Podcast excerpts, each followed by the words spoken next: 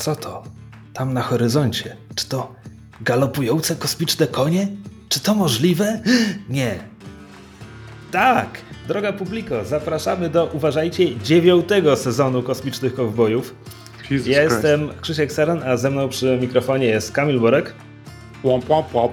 E, I dziewiąty sezon będzie sezonem szczególnym, ponieważ po raz pierwszy weźmiemy e, na tapet dwa, e, dwa dzieła, dwa seriale.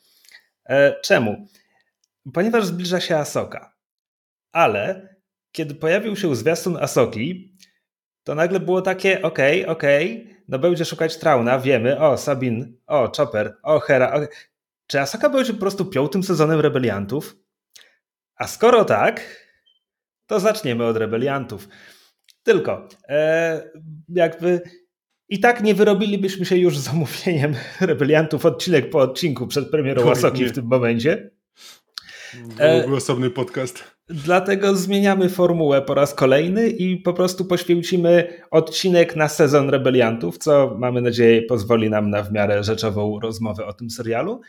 No a potem, kiedy zacznie się Asoka, to płynnie przejdziemy do prawdopodobnie Wiesz co, nie, to był do wakacji, więc to nie będzie odcinek po odcinku, bo, bo nas nie będzie co chwila. Więc pewnie będziemy tak. No, nagramy to tak jak, tak, jak to wyjdzie. Czasem, czasem odcinek na odcinek, czasem odcinek na dwa odcinki Asoki. Jakoś to będzie. E, A tymczasem Rebelianci, Star Wars Rebels, e, serial, który e, zastąpił Wojny Klonów skasowane przed, przed swoim czasem tak naprawdę. Znaczy, nie było finału, kiedy prace nad e, Wojnami Klonów zostały, zostały zamknięte na dobre. E, Jest to pierwsza rzecz e, spod szyldu Gwiezdnych Wojen ekranowa, która została zrobiona już po wykupieniu marki przez Disneya. W związku z czym, tak jak George Lucas był obecny przy pracach nad Wojnami Klonów, w sensie on wpadał czasem do pokoju scenarzystów, rzucał pomysłami i wychodził, e, rebelianci powstają już kompletnie poza jego, jakby to e, nazwać, jurysdykcją.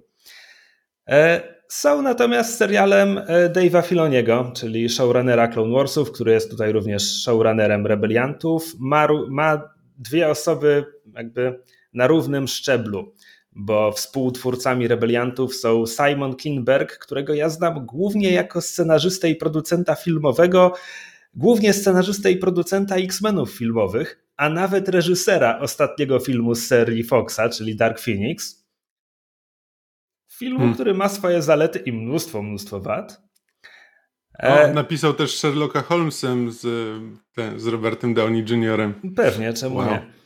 E, I trzecią, trzecią równorzędną osobą, trzecią współtwórczynią rebeliantów jest Carrie Beck, która z kolei jest głównie producentką rzeczy gwiezdnowojennych. Znaczy, zajrzałem właśnie na IMDB i ona potem produkowała Resistance, jest producentką e, przy Mandalorianie na przykład, E, więc zasadniczo chyba, chyba, chyba po prostu pozostaje w stajni Lucasfilmu.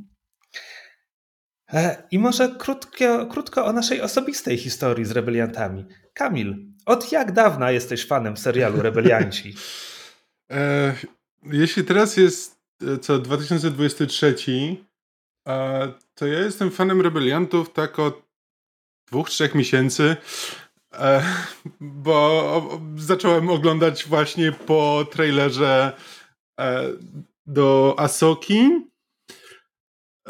I tak naprawdę znaczy, ja w ogóle miałem plan oglądać e, Rebeliantów e, słuchając podcastu A More Civilized Age, w którym właśnie tam omawiają, no może nie odcinek po odcinku, ale trzy odcinki po trzy odcinki. I po prostu myślałem, że będę sobie, że będę sobie równolegle z nimi oglądał, więc włączyłem sobie pierwsze trzy odcinki i się wciągnąłem i stwierdziłem, dobra, to obejrzę następne i zobaczę, co będzie dalej. No i tak, no i tak oglądałem. Jeszcze nie skończyłem. W tym momencie jestem e, gdzieś pod koniec trzeciego sezonu. Um, gdzieś w środku trzeciego sezonu. Um, ale, z, ale już jestem. Znaczy, to, to jest o tyle śmieszne, że przed, przed nagraniem tego odcinka, ponieważ, ponieważ pierwszy sezon oglądałem już ze 2-3 miesiące temu, więc tak nie pamiętałem, co się do końca działo. E, więc przejrzałem sobie na Wikipedii listę tych odcinków i listę opisów poszczególnych odcinków. I miałem takie, wow, na papierze to nic z tego nie brzmi jakby coś, co by mnie miało wciągnąć. Jakby to brzmi dosłownie jak właśnie odcinki Clone Warsów. E, po prostu jest jakiś kryzys, e, załoga przybywa, e, rozwiązuje go, załoga odlatuje. Jest to tak prościutkie, że właściwie trudno stwierdzić, co by tam miało człowieka wciągnąć, ale ale postaci są tak dobrze napisane i relacje między, między załogą i po prostu jestem, jestem w to wciągnięty właśnie ze względu na postaci i na to, co się z nimi dzieje w kontekście tych historii, dość w sumie prostych historii, e, w których uczestniczą. Przynajmniej jeśli mówimy o pierwszym sezonie. Jakby potem drugi, trzeci zaczynają już nabierać jakby takiej fabuły e, szerszej, e, ciągnącej się i tak dalej, więc tam już się trochę, trochę zmienia charakter tego serialu, ale zwłaszcza na początku to jest po prostu taki typowy serial przygodowy dla dzieci, ale z jakiegoś powodu napisany e, z postaciami rozpisanymi na tyle fajnie, że autentycznie zależy mi na tym, co tam się dzieje. No, ja muszę przyznać, że jestem konwertytą rebelianckim i to właściwie Teraz, teraz odkrywam, że wręcz podwójnym, bo tak, ten serial zaczął się ukazywać w 2014, czyli rok przed premierą Przebudzenia Mocy. To był, mówię, pierwsze disneyowskie Gwiezdne Wojny. To jest pierwszy sezon Rebeliantów i to było takie trochę taki list intencyjny e, Disneya na zasadzie hej, patrzcie, pamiętacie oryginalną trylogię? Lubicie oryginalną trylogię, nie? No to hej, macie oryginalna trylogia po horyzont, szturmowcy, mm. TIE Fightery i w ogóle. E, ja zacząłem to oglądać wtedy i odpadłem błyskawicznie. Odpadłem po kilku odcinkach, e, bo zniechęcili mnie szturmowcy zachowujący się jak idioci. Znaczy, szturmowcy w tym serialu są pisani jak droidy bojowe w Clone mm. Warsach, czyli oni są tutaj comic relief, oni będą się przyglądać pikającej bombie i wiesz, drapać się po hełmach, a co to, aż im eksploduje mm. w twarz. E, I była to, była to estetyka, że tak powiem, która mi nie pasowała te 9 lat temu. Po czym, po czym, jak najprostszy po prostu, przepraszam za wyrażenie, Basic Beach, złapali mnie jak, jak młodego pelikana na najprostszy fan, fanserwis, najbardziej po prostu trywialny, jaki można było wymyślić, czyli od połowy serialu głównym antagonistą jest wielki admirał Traun. Ja miałem takie, no dobra, muszę zobaczyć, co oni zrobią z Traunem, jak go zaadaptują ze starego kanonu na nowy. Ale też miałem takie, ok, ale chcę mieć blade pojęcie, co się dzieje, więc przed premierą trzeciego sezonu obejrzałem na wyrywki. Bardzo na wyrywki pierwsze dwa sezony, to znaczy spojrzałem właśnie na listę odcinków na, na Wikipedii i jak tylko coś mi brzmiało jak tełpy filler, Droid idzie na własną przygodę. Lando Calrissian ma jakiś przekręt z naszymi bohaterami. To to olewałem i nie oglądałem tych odcinków. A Kamil, jak sam przed chwilą zauważyłeś, na papierze nic z tego nie brzmi mhm. szczególnie dobrze, więc ja tak naprawdę obejrzałem bardzo niewiele z pierwszego i drugiego sezonu, ale na tyle, żeby się wkręcić, żeby uznać, hej, okej, okay, to jest dobre. A potem od trzeciego sezonu, trzeci sezon, sezon wciąż oglądałem na wyrywki.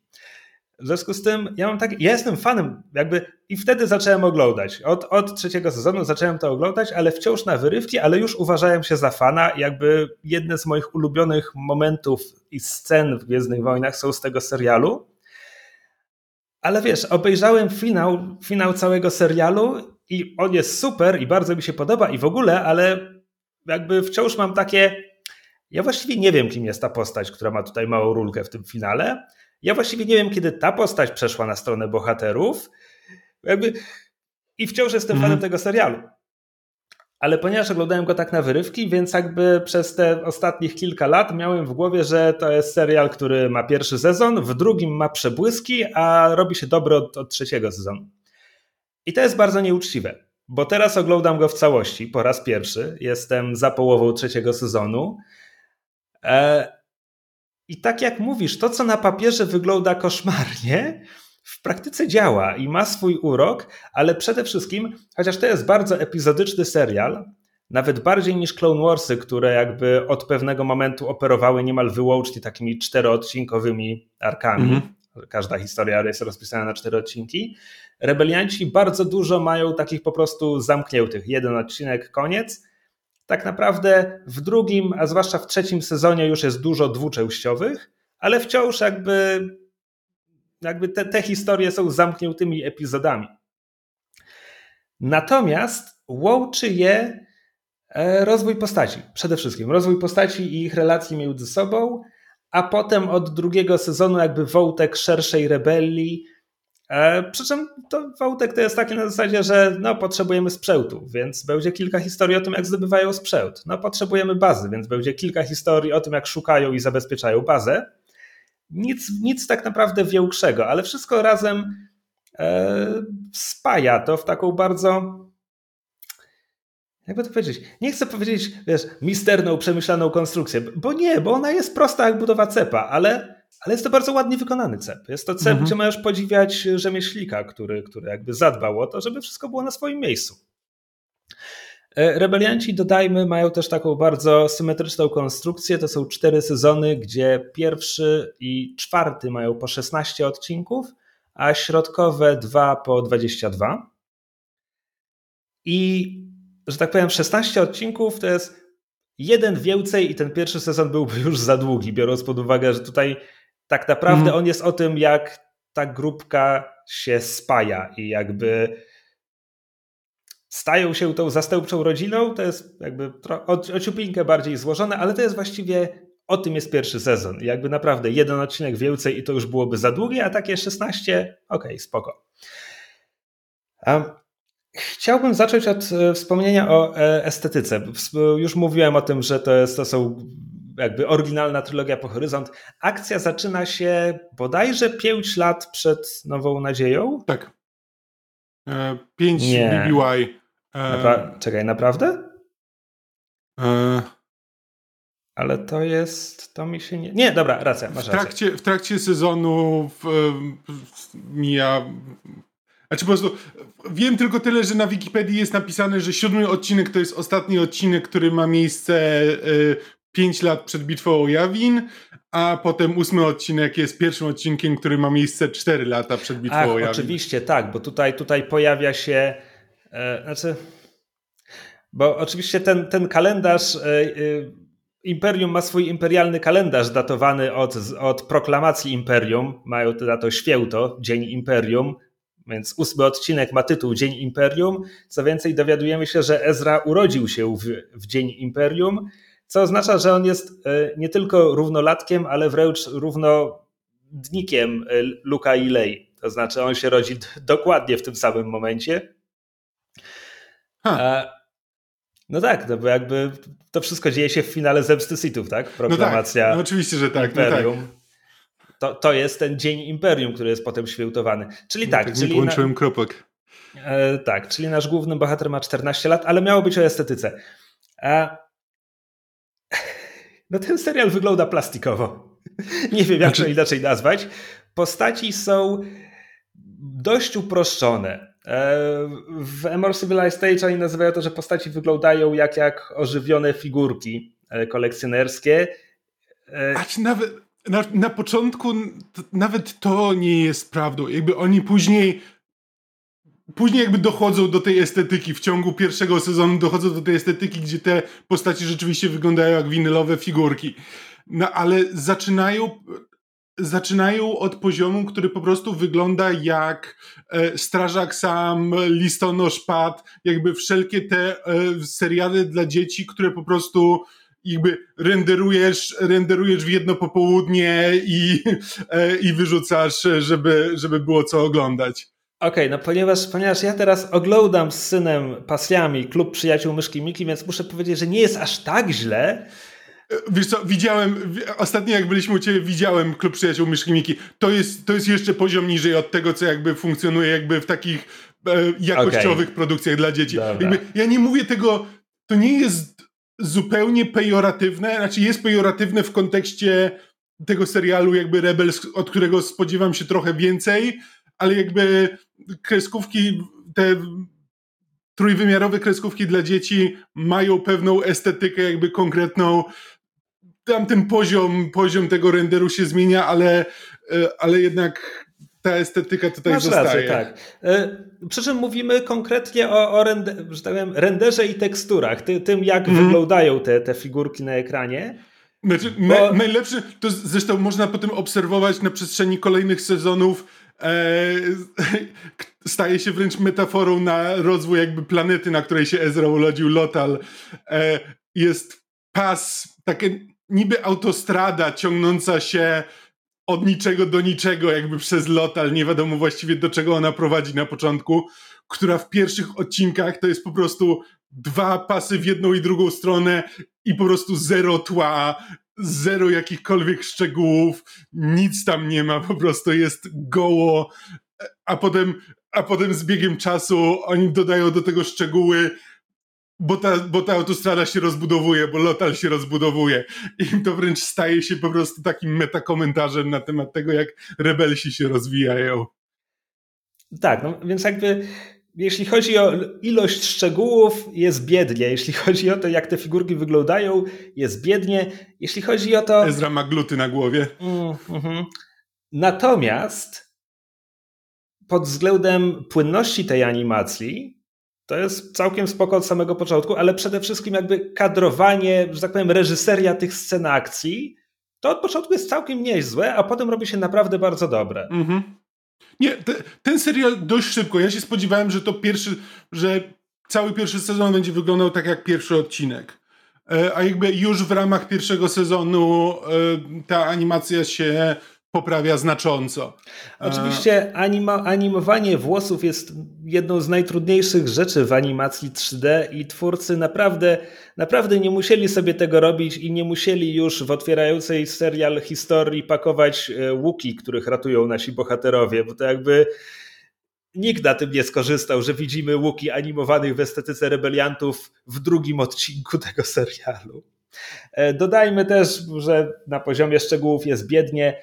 E, w studiu i od strony produkcyjnej było biednie. E, w AMCA mówili, że tak średnio budżet rebeliantów to, to była połowa tego, ile mieli robiąc Cloud Warsy na odcinek. W sensie każdy odcinek Rebelsów kosztuje połowę tego, co odcinek e, Wojen Klonów.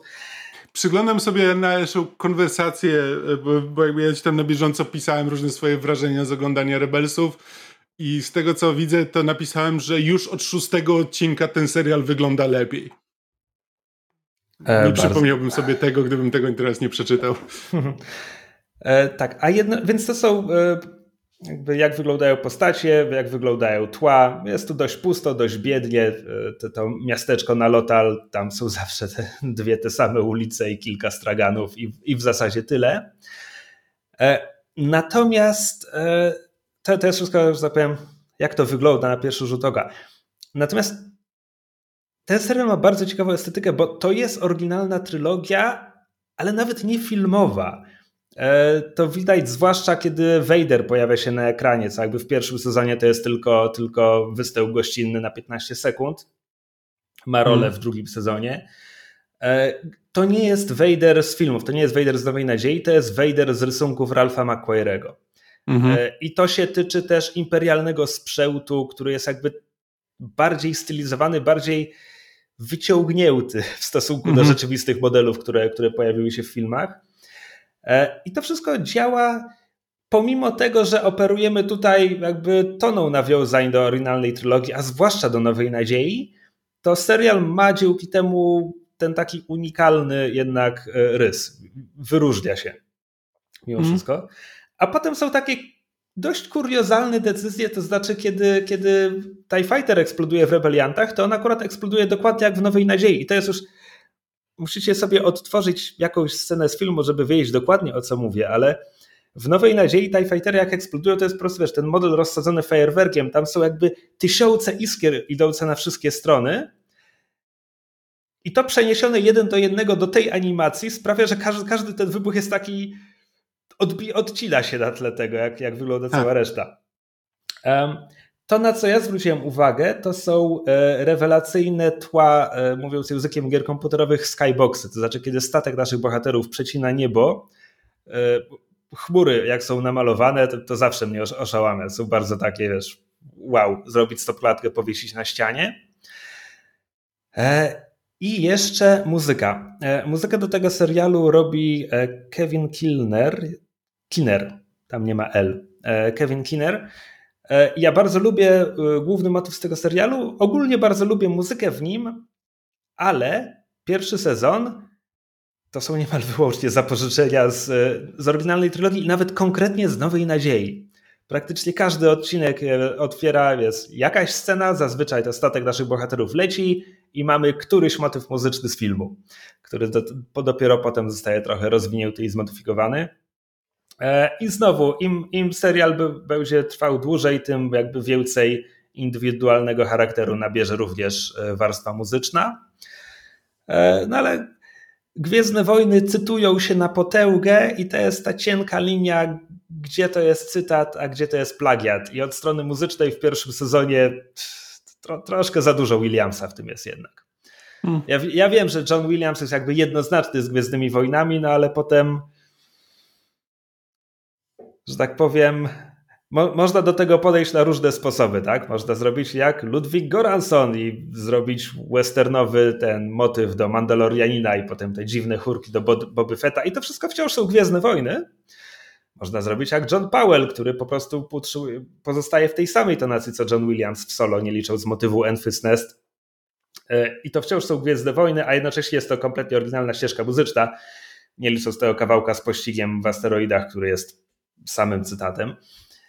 E, no a można po prostu samplować e, ścieżkę z Nowej Nadziei i pewnie tak też da się zrobić ścieżkę do nowego gwiezdnowojennego tworu, ale jednak słychać, że to są same sample. Hmm. E, ale czy motyw mocy w tym serialu, jakby kiedy postaci tutaj używają mocy, to jest coś z z szerszych Gwiezdnych Wojen, czy to jest coś, co stworzyli do tego serialu? Bo są bardzo, bardzo konkretny taki e, motyw, kiedy ktoś używa jasnej strony mocy, kiedy ktoś używa ciemnej strony mocy. Wydaje mi się, że te są oryginalne. Tak, że... Nie, jakby tutaj każda postać ma swój motyw, jakby jest główny motyw muzyczny rebeliantów. Jakby, tu jest oryginalna muzyka. Mhm. Po prostu jakby jak jest ten tak zwany, wiesz, ta, ta, sekwencja, która ci rozpoczyna jakąś scenę, która ci pokazuje, ok, jesteśmy tutaj, to się dzieje, to te, te wszystkie establishing shots w pierwszym sezonie bardzo często po prostu biorą klip, mm, klip e, z Nowej Nadziei. Ja niestety jak oglądam filmy i seriale jakby muzyka mi znika, jakby słyszę ją, ale nie jestem później, znaczy te, nie, nie, nie, słucham jej aktywnie, nie jestem później w stanie jakby powiedzieć czegokolwiek konkretnego o muzyce, ona jakby tam jest i, i tyle. E, Dobra. Ponieważ patrzę na listę odcinków, więc jeszcze o ciupinkę o twórcach chciałem powiedzieć, bo mi dwa nazwiska wpadły e, w oko właśnie, więc jednym ze scenarzystów bardzo wielu odcinków jest Henry Gilroy i jest to zbieg okoliczności, nie ma nic wspólnego z Tonym mm -hmm. Gilroyem ani jego bratem, e, którzy pracują przy Andorze. E, tak, no i jeszcze drugim scenarzystą, o którym chciałem wspomnieć, jest e, Greg Wiseman, który też napisał jakąś liczbę odcinków, nie sprawdzę tego teraz, ale on jest bardzo znany jako twórca kreskówek, przede wszystkim e, Gargoyles, Gargulców Disneya, Spectacular Spidermana, który jest kultowy i podobno jest to najlepszy animowany Spiderman, a ja go wciąż nie obejrzałem. A ostatnio Young Justice, który jest bardzo udanym serialem o superbohaterach DC. Więc on też robił przy rebeliantach i chciałem go wymienić. E, teraz tak. E, pierwszy sezon, jak już wspominaliśmy, jest głównie o tym, jak ta grupka postaci tworzy e, tą znalezioną rodzinę, ten motyw, co nie jest do końca prawdą, bo tak konkretnie to nasz główny bohater, Ezra Bridger, w momencie, gdy serial się zaczyna, 14-letni, właśnie 15 urodziny ma w trakcie pierwszego sezonu. On wpada na, na resztę postaci i ta reszta już jest, już tworzy tą znalezioną rodzinę. Więc ten pierwszy sezon tak naprawdę jest o tym, jak Ezra się odnajduje w tej grupce i jak tam zostaje po kolei zaakceptowany przez, przez pozostałych i, i jak on odnajduje swoje miejsce w tej, w tej grupie i jak się w nią wpisuje. E, I myślę, że e, musimy po prostu wymienić naszych głównych bohaterów, a potem ewentualnie wspomnimy, co lepsze odcinki, czy to na co zwróciliśmy uwagę. Jak, jak ci pasuje taki schemat? Proszę bardzo. No więc mamy Ezra Bridgera, który jest naszym głównym bohaterem i on jest kosmicznym Aladynem. To znaczy, po pierwsze, on zasadniczo wygląda jak disneyowski Aladdin, tylko w 3D, e, ale przede wszystkim jest e, sierotą, e, jest ulicznikiem, drobnym złodziejaszkiem. Jakby gdyby miał małego droida, z którym gada i który mu siedzi na ramieniu, to już jakby nie byłoby no absolutnie tak. żadnych wątpliwości o co chodzi. To, to, jest disneyowski bohater wrzucony, wrzucony w Gwiezdne Wojny. Ale on bardzo konkretnie, on zostaje nazwany e, Street Rat e, już mhm. w pierwszym odcinku, co jest określeniem Aladyna z animacji. E, tak. To jest, to jest w tekście piosenki nawet. Tak, już, ale już po prostu nie licząc nawiązań, to jest, to jest typowa jakby postać, która ma być, ma być po prostu punktem widzenia widowni, czyli właśnie młodych dzieci oglądających ten serial. One mają tożsamiać się ze Ezra Bridgerem i Ezra Bridger jest nowym e, nowym uczestnikiem tych wydarzeń, który uczy się wszystkiego o tym świecie razem. No tak, no z jego, z jego perspektywy poznajemy tych wszystkich bohaterów. E, dubbinguje go Taylor Gray, który jest e, aktorem serialowym. Widzę, że grał w remake'u Hawaii Five-O i tak dalej. Ja go szczerze mówiąc chyba nigdy w życiu nie widziałem w żadnym live action. E, I e, jest spoko. Znaczy on ma, on ma tę niewdzięczną trochę rolę jak Mark Hamill w oryginalnych Gwiezdnych Wojnach. To znaczy on ma być irytujący, bo jest nastoletnim chłopakiem.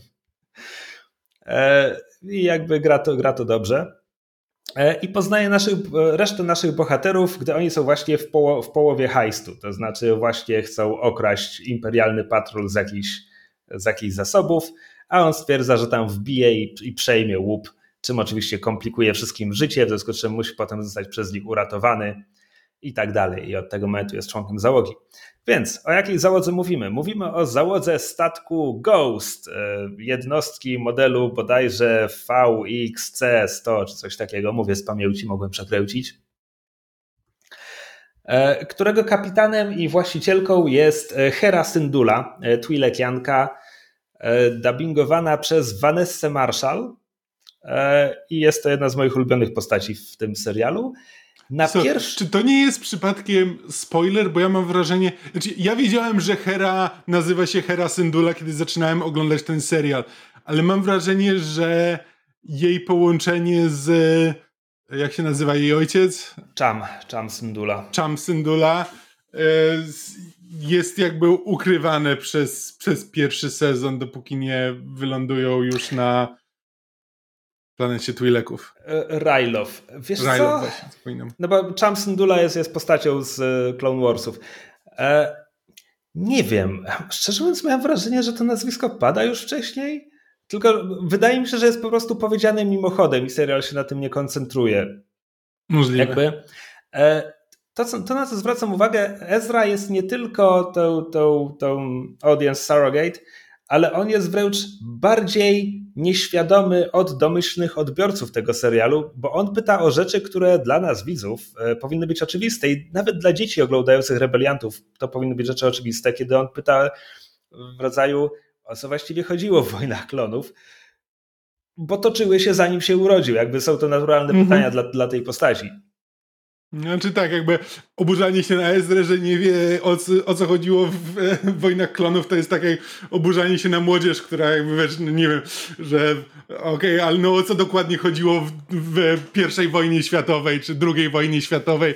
Na zasadzie, no, znaczy, może jeśli... powinien to wiedzieć, ale też z drugiej strony jest miliard dzieci, które, które jakbyś o to zapytał, to ci powiedzą, no, no, no, byli, no, byli źli, byli dobrzy, I don't know. Znaczy, jeśli chodzi o ramy czasowe, to bardziej, wiesz, na, nasze pokolenie i historia Solidarności, tak? Wybory no, z tak. 89. Okay. Tak, żyłem już wtedy, miałem całe dwa lata. Aha. Tak, dokładnie. E, e, tak, i Hera ona, ona jest ewidentnie matką tej bandy, e, matczyną postacią w tej załodze I to może być niewdzięczna rola, ale ona dostaje sporo własnych wątków, a przy okazji ma na tyle własnego charakteru, że jakby nie daje się tak łatwo wcisnąć te, w te ramy. E, że tak powiem, e, nie wiem, co chciałem powiedzieć.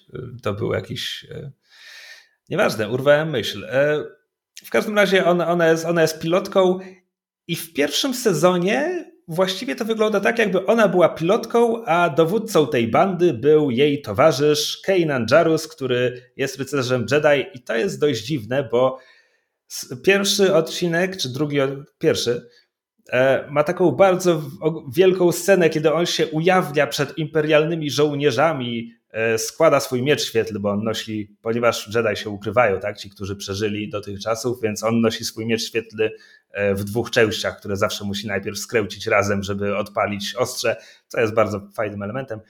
I to jest taki wielki reveal, kiedy on mówi: Hej, młody, zaraz wszyscy poznają moją tajemnicę. Tylko, że w momencie, gdy ta scena ma miejsce w drugim odcinku, my już widzieliśmy jego miecz świetlny, widzieliśmy jego holokron. Jakby jest to trochę dziwnie skonstruowane. Zastanawiam się, czy ten, czy ten pierwszy, drugi odcinek nie byłyby lepsze, gdyby to pozostało utrzymane w tajemnicy aż do tego momentu. Ale właśnie ten pierwszy sezon, właściwie nie tylko pierwszy sezon, tam jest kilka takich motywów, gdzie coś jest tajemnicą, i właściwie nie wiadomo przed kim ta tajemnica jest utrzymywana, albo wręcz to niby jest tajemnica, ale wszyscy to wiedzą, albo to jest tajemnica, ale nie wiadomo po co, bo już w pierwszym sezonie ścigający naszych bohaterów Inkwizytor mówi o Kejnanie per e, a więc tak się teraz nazywasz. I mamy takie, uuu, tajemnica. Po czym w drugim sezonie dowiadujemy się, że Kejnan nazywa się Caleb Doom tak naprawdę. To jest taki anty-reveal. To nic nie znaczy. Caleb Doom nie jest postacią, która pojawiła się gdzieś wcześniej. Nikt nie ma prawa zdać tego imienia. To jest po prostu, no tak, no zmienił imię, bo się ukrywa jako Jedi. Obi-Wan, słyszysz? Pomyśl o tym. Jakby... więc więc jest, jest zasugerowane, że jest za tym jakaś większa tajemnica i kompletnie jej nie ma. E, w każdym razie Kanana dubbinguje Freddie Prince Jr., E, jest w tym świetny i Kanan jest w ogóle fantastycznie poprowadzony, e, bo on, on będzie mistrzem Ezry. Ezra oczywiście jest wrażliwy na moc. I ten trening będzie trudny dla Ezry, ale ten trening jest też trudny dla Kanana. I to jest dość unikalne w Gwiezdnych Wojnach. Jeśli chodzi o Jedi, jakich, znamy, że Kanan ma, właściwie ma nawet więcej wątpliwości niż Ezra być może bardziej wątpi w siebie niż Ezra nawet, e, a jednocześnie nie tłamsi tego w sobie. On potrafi jakby, on mhm. potrafi mówić, że to jest Jedi, który potrafi mówić o swoich emocjach. Rany boskie, jaka, jaka to jest rewolucja. Więcej ja takich proszę.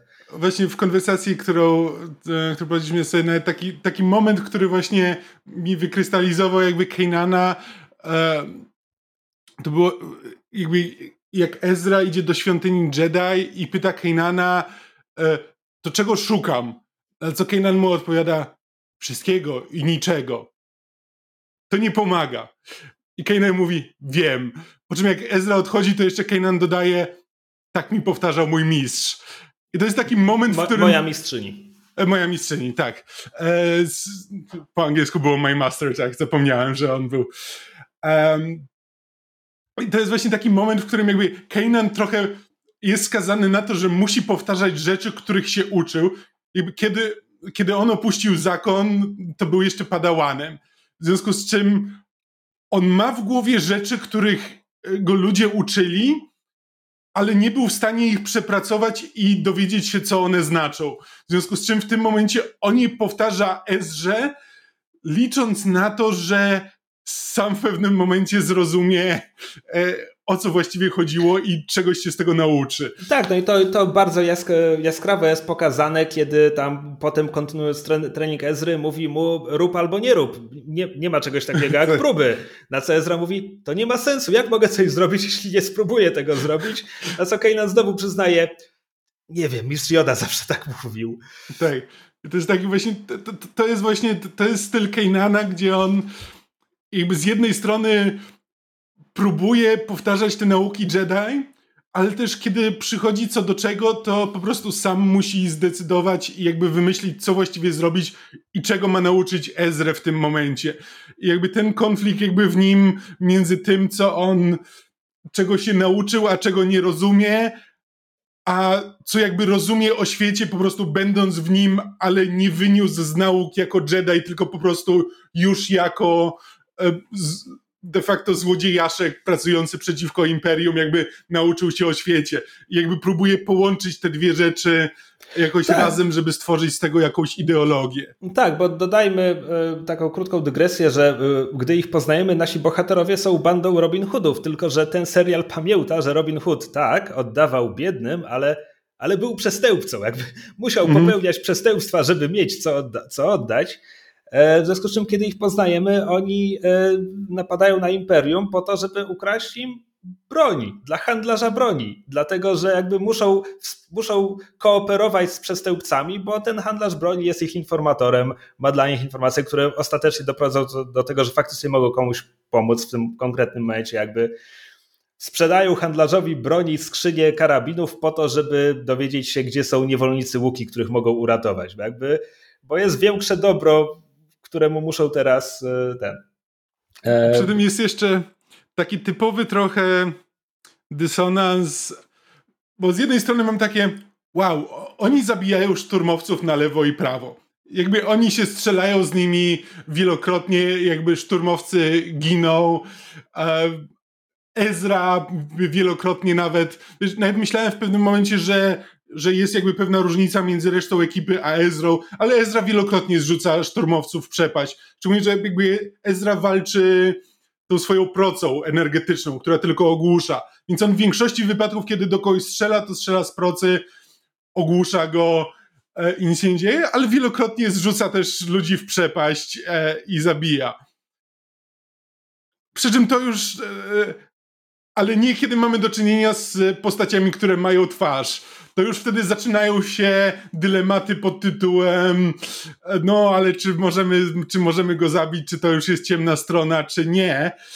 E, a w dodatku jest jeszcze kolejna warstwa tego, że ponieważ szturmowcy są tutaj pisani jak e, droidy bojowe, to, to nawet to nawet serial ich nie traktuje jak ludzi. Jest ta scena z Kainanem, jakby z któregoś z pierwszych odcinków, gdzie e, Kanan został zrzucony w przepaść wcześniej, szturmowiec został zrzucony w chcesz, przepaść. Chcesz powiedzieć Kalus w tym momencie. Kur, e, tak, Kalus, oczywiście, Kalus. E, Kalus, czyli zły imperialny, został tam zrzucony z e, jakiegoś tam. E, w każdym razie wisi, wisi w tym momencie na E, po prostu na jakimś słupie nad przepaścią, pod nim jest szturmowiec, który, który właśnie po walce z Kainanem pyta go, to pierwszy raz, kiedy widzi pan Jedi, na co Kalus kopie go i zrzuca w tę przepaść. Tak, I to jest taki to jest... typowy Battle Droid moment, jakby po prostu, bo Battle Droidy możemy, ale w tym momencie, zwłaszcza nie spoilując nic, ale ale Kalus ma, ma drogę w tym serialu. zaczyna od kogoś, kto po prostu zabija człowieka, który go zdenerwował. Znaczy, są, są w tym serialu dwie postaci, które mają. Znaczy, w wypadku Kalusa to jest droga, w wypadku Sabin to jest bardziej kwestia jej roli w całym tym serialu i w ogóle. I w obu tych wypadkach mam wrażenie, że ta droga i ten koncept zostały tak naprawdę wymyślone w połowie serialu mm -hmm. dopiero. E, nie, nie, jestem niemal przekonany, że tak właśnie jest. E, w każdym razie, e, więc tak, więc wspomniałem, wspomniałem o Kejnanie jako towarzyszu Hery, ponieważ i to jest ciekawy zabieg w tym serialu. Oni są parą. Oni są ewidentnie parą. Oni są. Tylko, że oni nie są. Oni są pisani jako para, ale nie są pokazywani jako para, albo odwrotnie. Chodzi mi o to, że oni mają vibe starego małżeństwa. Oni e, ewidentnie są blisko ze sobą, ale serial właściwie nigdy nie pokazuje, oni się nigdy nie całują na ekranie do czwartego sezonu, na przykład. Mm. A jednocześnie są ze sobą od samego początku i jest to bardzo ewidentne. Tylko my tego nie widzimy. Znaczy, jest to jasne i ewidentne, ale nie jest to pokazane wprost. A, czy no właśnie... a potem, a poczekaj, a potem w drugim sezonie, właśnie kiedy y, lecą na Rajlow i poznają Chama Syndule, to Kanan ewidentnie ma taki wątek, że jest tym no, zdenerwowanym chłopakiem dziewczyny, który właśnie ma poznać jej ojca. Mhm. I, to, I to jest wszystko ewidentne, ale to nie zostaje powiedziane wprost w żadnym momencie. Tak, nie do końca rozumiem czemu, a właśnie to, to jest ewidentne, a przy tym ja sam jakby nie byłem pewien właściwie, co ten serial robi, bo taki vibe starej pary w jakby serialach science fiction jest dosyć częstym motywem. I to jest trochę też tak jak, nie wiem, powiedzmy Picard i e, pani doktor. E, Beverly Crusher. Beverly Crusher, którzy też mają, też mają taki vibe przez długi czas na zasadzie, czy coś jest między nimi, czy nie, czy było, czy jest, czy będzie. E, wiesz, w Firefly'u mamy... Mala i Inarę. E, tak, mamy Mala i Inarę, ale też z drugiej strony Mala i Zoe, gdzie jakby wiemy, że Mal i Zoe nie są razem, bo Zoe e, jest e, żoną Łosza. Alana Tudyka, wow, Łosza. E, więc wiemy, że między nimi nic nie ma, ale mimo wszystko są pisani jak stare małżeństwo, bo znają się od lat e, i tak dalej, w związku z czym ja przez długi czas nie byłem pewien właśnie, czy ten serial po prostu postanowił, że no to jest taka rodzina, w związku z czym po prostu oni są ustawieni na rolach, że to jest, to jest ojciec tej rodziny, to jest matka tej rodziny, tu jest starszy brat, młodszy brat i Chopper, który jest psem albo wujkiem, albo nie, nie wiadomo właściwie. E, i, wiesz, I nie byłem pewien, czy właśnie, czy serial to robi specjalnie, bo chce zasugerować, że jest między nimi coś więcej, czy po prostu wpadł w to przez przypadek, bo tak zbudował rolę e, tych postaci w tej załodze, w związku z czym może się wydawać, że one są razem. Przez długi czas nie byłem pewien właściwie, co oni tutaj robią. Znaczy, trudno powiedzieć, żeby to był spoiler, ale, ale oni są razem, ewidentnie, więc e, znowu. E, Kanan, Kanan traktuje e, reguły zakonu Jedi bardziej jako zbiór e, wskazówek niż. E, tak. Autentycznie. On, on może być jednym z moich ulubionych Jedi, jeśli nie moim ulubionym Jedi w tym momencie. To, to, jest, to jest też w sumie ciekawe, bo jakby ja Kanana jakby no, znałem po prostu przez osmozę z widzenia z, głównie chyba w tej mobilnej gierki Galaxy of Heroes. Właśnie. Więc jakby wiedziałem, jak Kanan wygląda. I byłem przekonany, że, że to musi być jakiś straszny loser. Bo po prostu, wiesz, patrzę na niego, na tą kozią brudkę, którą on ma, e, kawałek, kawałek warkoczyka, jakby ten taki mnisi, nie pamiętam jak to się nazywa, ale po prostu taki spięty, bardzo krótki warkoczek z tyłu. I po prostu to jest taki design, który patrzę na niego i... Kamil, e, Kanan nigdy nie będzie bardziej cool niż w jednym odcinku czwartego sezonu, w którym jednocześnie ma najgłupszy wygląd w, ca w całym tym serialu. Będziesz wiedział o co chodzi, jak, jak tam dotrzeć. Okay. E, znaczy, on wygląda, on wygląda jakby w, tych pierwszy, w tym pierwszym sezonie jak Shaggy. I Trochę tak, a, a, ale z drugiej strony też wygląda tak, jak dwunastolatek wyobraża sobie fajnego dorosłego. Aha. Tak, taki trochę ser surfer, coś w tym stylu. No tak, tylko że po prostu mnie już się to kojarzy bardzo źle. W związku no, tak. z czym jakby przez... No bo, bo jesteś zgorzkniałym, cynicznym dorosłym oczywiście. Dokładnie. Więc po prostu byłem przekonany, że będę nienawidził Kanana, a później zacząłem oglądać i tak, i jestem tam razem z tobą, że to może być najfajniejszy Jedi, jaki do tej, jakiego do tej pory widziałem. E, tak, i y, jeszcze chcę domknąć wątek, więc e, o, oni są parą z Hero, a jednocześnie w pierwszym sezonie Hera zarządza statkiem, a Kanan dowodzi tą ekipą. Tak to jest pokazane, chociaż już w pierwszym sezonie e, są tam momenty, gdy oni podejmują decyzje demokratycznie. W sensie po prostu cała, cała załoga głosuje. Załoga cała... Ghosta. Załoga Chopper Ghosta ma czasem ma głos, problem. czasem nie. Załoga Ghosta ma ten sam problem, e, co załoga Hotela Monu. My też się z tym spotkaliśmy, że hej, no każda postać powinna mieć coś do zrobienia na tym statku, w związku z czym no, kto tym dowodzi? Zobaczymy. A jednocześnie drugi sezon, więc wrócimy do tego za tydzień, e, jakby bardzo, bardzo jasno pokazuje, kto tak naprawdę tutaj e, steruje tą ekipą. E, dobra, bo miało być krótko o postaciach, zanim przejdziemy do szczegółów. Więc dalej mamy Zeba. Gara Zeb Aurelios jest kosmitą z gatunku Lasat. Lasaci są nowym gatunkiem wprowadzonym w rebeliantach, ale opartym na bardzo starym rysunku koncepcyjnym Ralpha McQuire'ego. To była jedna z pierwszych wersji, e, jak mógłby wyglądać Czubaka. Więc Czubaka mógł być e, łysy, fioletowy, mieć wyłupiaste oczy i szpiczaste uszy, e, ale, ale nie był i zamiast tego 30 lat później Lasatowie pojawili się w tej postaci i Zeb jest ostatnim przedstawicielem swojego gatunku, który został wyeliminowany przez Imperium, o czym dowiadujemy się bardzo szybko. E, dubbinguje go Steven Bloom, e, który, którego ja kojarzę przede wszystkim jako głos Wolverina z e, jednego serialu animowanego i wielu, wielu produkcji pobocznych, ale który fanom, amerykańskim fanom anime jest znany przede wszystkim jako angielski głos Spike'a Spigla z Cowboy Bebopa, a który przewinął się już w trzecim sezonie Mandalorianina w ramach jednego cameo. E, a ponieważ już opracowali, jak ma wyglądać w live action, więc spodziewam się, że w Asoce też wyskoczy, bo inaczej po co. E, I on jest, on jest osiłkiem tej drużyny, ale osiłkiem, że tak powiem.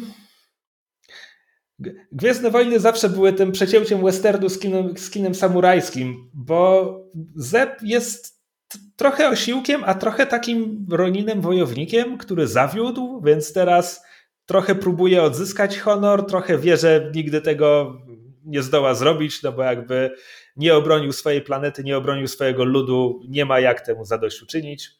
No ale tak na co dzień jakby nigdy nie jest bardziej szczęśliwy niż, niż kiedy może łomotać szturmowców, najczęściej wręcz. E, ma swoją unikalną, unikalną broń, bo rifle, która jest jednocześnie karabinem i e, taką lagą do łomotania wręcz, trochę kijem, bo a potem jeszcze się okazuje, że ma trzy różne zastosowania użytkowe jako kompas, magiczna laska i co jeszcze, jakby trochę za dużo do tej zabawki wpakowali. E, I on początkowo ma antagonistyczną relację z Ezrą, która bardzo szybko jakby zamienia się w taką typową braterską więź. To jest po prostu jeden odcinek, który po prostu obraca ich relacje o no może nie o 180 stopni, ale tak o 160 przynajmniej. No tak, tak. Tak, bo mają, mają poszukać, Hera ich wysyła, żeby poszukali owocu.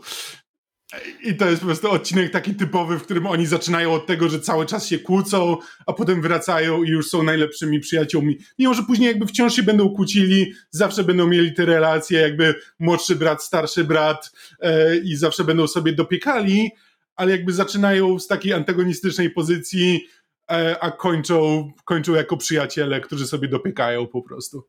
Tak, ale właśnie dziełki tej, dziełki tej jego tragedii Zep jest głębszą postacią niż, że tak powiem, ten stereotyp osiłka, mm. który lubi rozróbę, by, by początkowo sugerował. E, I on ogólnie jest, jest pisany jako, jako inteligentny gość przede wszystkim też, który po prostu jest silny i lubi rozróbę. Znaczy, to, to jest też typowo takie serialowe, kiedy potrzeba, to jest pisany jako inteligentny gość, kiedy potrzeba kiedy chodzi o komedię, to, to czasami mówi coś głupiego albo nie dociera do niego jakaś prosta informacja czy coś takiego, więc to no tak. różnie bywa, ale tak, zasadniczo nie jest głupi. Tak. Co prowadzi nas do e, niemalże ostatniej, zależy czy liczymy droidów jako ludzi. E, jak wiemy, Gwiezdne Wojny tego nie robią. E, więc e, Sabine Ren jest e, ekspertką od broni i materiałów wybuchowych, nosi mandaloriańską zbroję i jest artystką. To jej artyst, artystkość wyraża się w tym, że na przykład pomalowała swoją zbroję na 15 różnych kolorów i wzorów. Mhm. Taguje, taguje myśliwce imperialne, zanim je wysadzi. i czasami maluje, maluje coś w, sam, w samym statku. No to jest taka typowa artystka z zeszytu szkolnego. Tak. Tak, co więcej, ponieważ zanim przed tym sezonem, przed tymi 16 odcinkami pierwszego sezonu były jeszcze cztery shorty, które są na Disney Plusie tylko jako osobna produkcja, więc nie mhm. znajdziecie ich razem z Rebeliantami, musicie znaleźć Rebels Shorty i tam, i tam są, więc jej, jej short jest cały o tym, że taguje myśliwce, a potem je wysadza i mówi tylko o tym, jaka piękna była ta eksplozja, jak piękne były te kolory. Jest to nieznośne. W samym serialu robi tego dużo mniej, chociaż mhm. jakby robi tego sporo na początku, potem jest to tonowane. Teraz, Sabine ona nie tylko nosi mandaloriańską zbroję, ona jest mandalorianką, co potwierdzi nam dopiero drugi sezon. Jak, jak wiemy w Gwiezdnych Wojnach to nie jest zawsze oczywiste. Mhm. I ona początkowo jest obiektem uczuć Ezry, a przynajmniej obiektem krasza Ezry, zauroczenia. Zauroczenia. I pierwszy sezon jest cały taki na zasadzie, ona jest od niego starsza.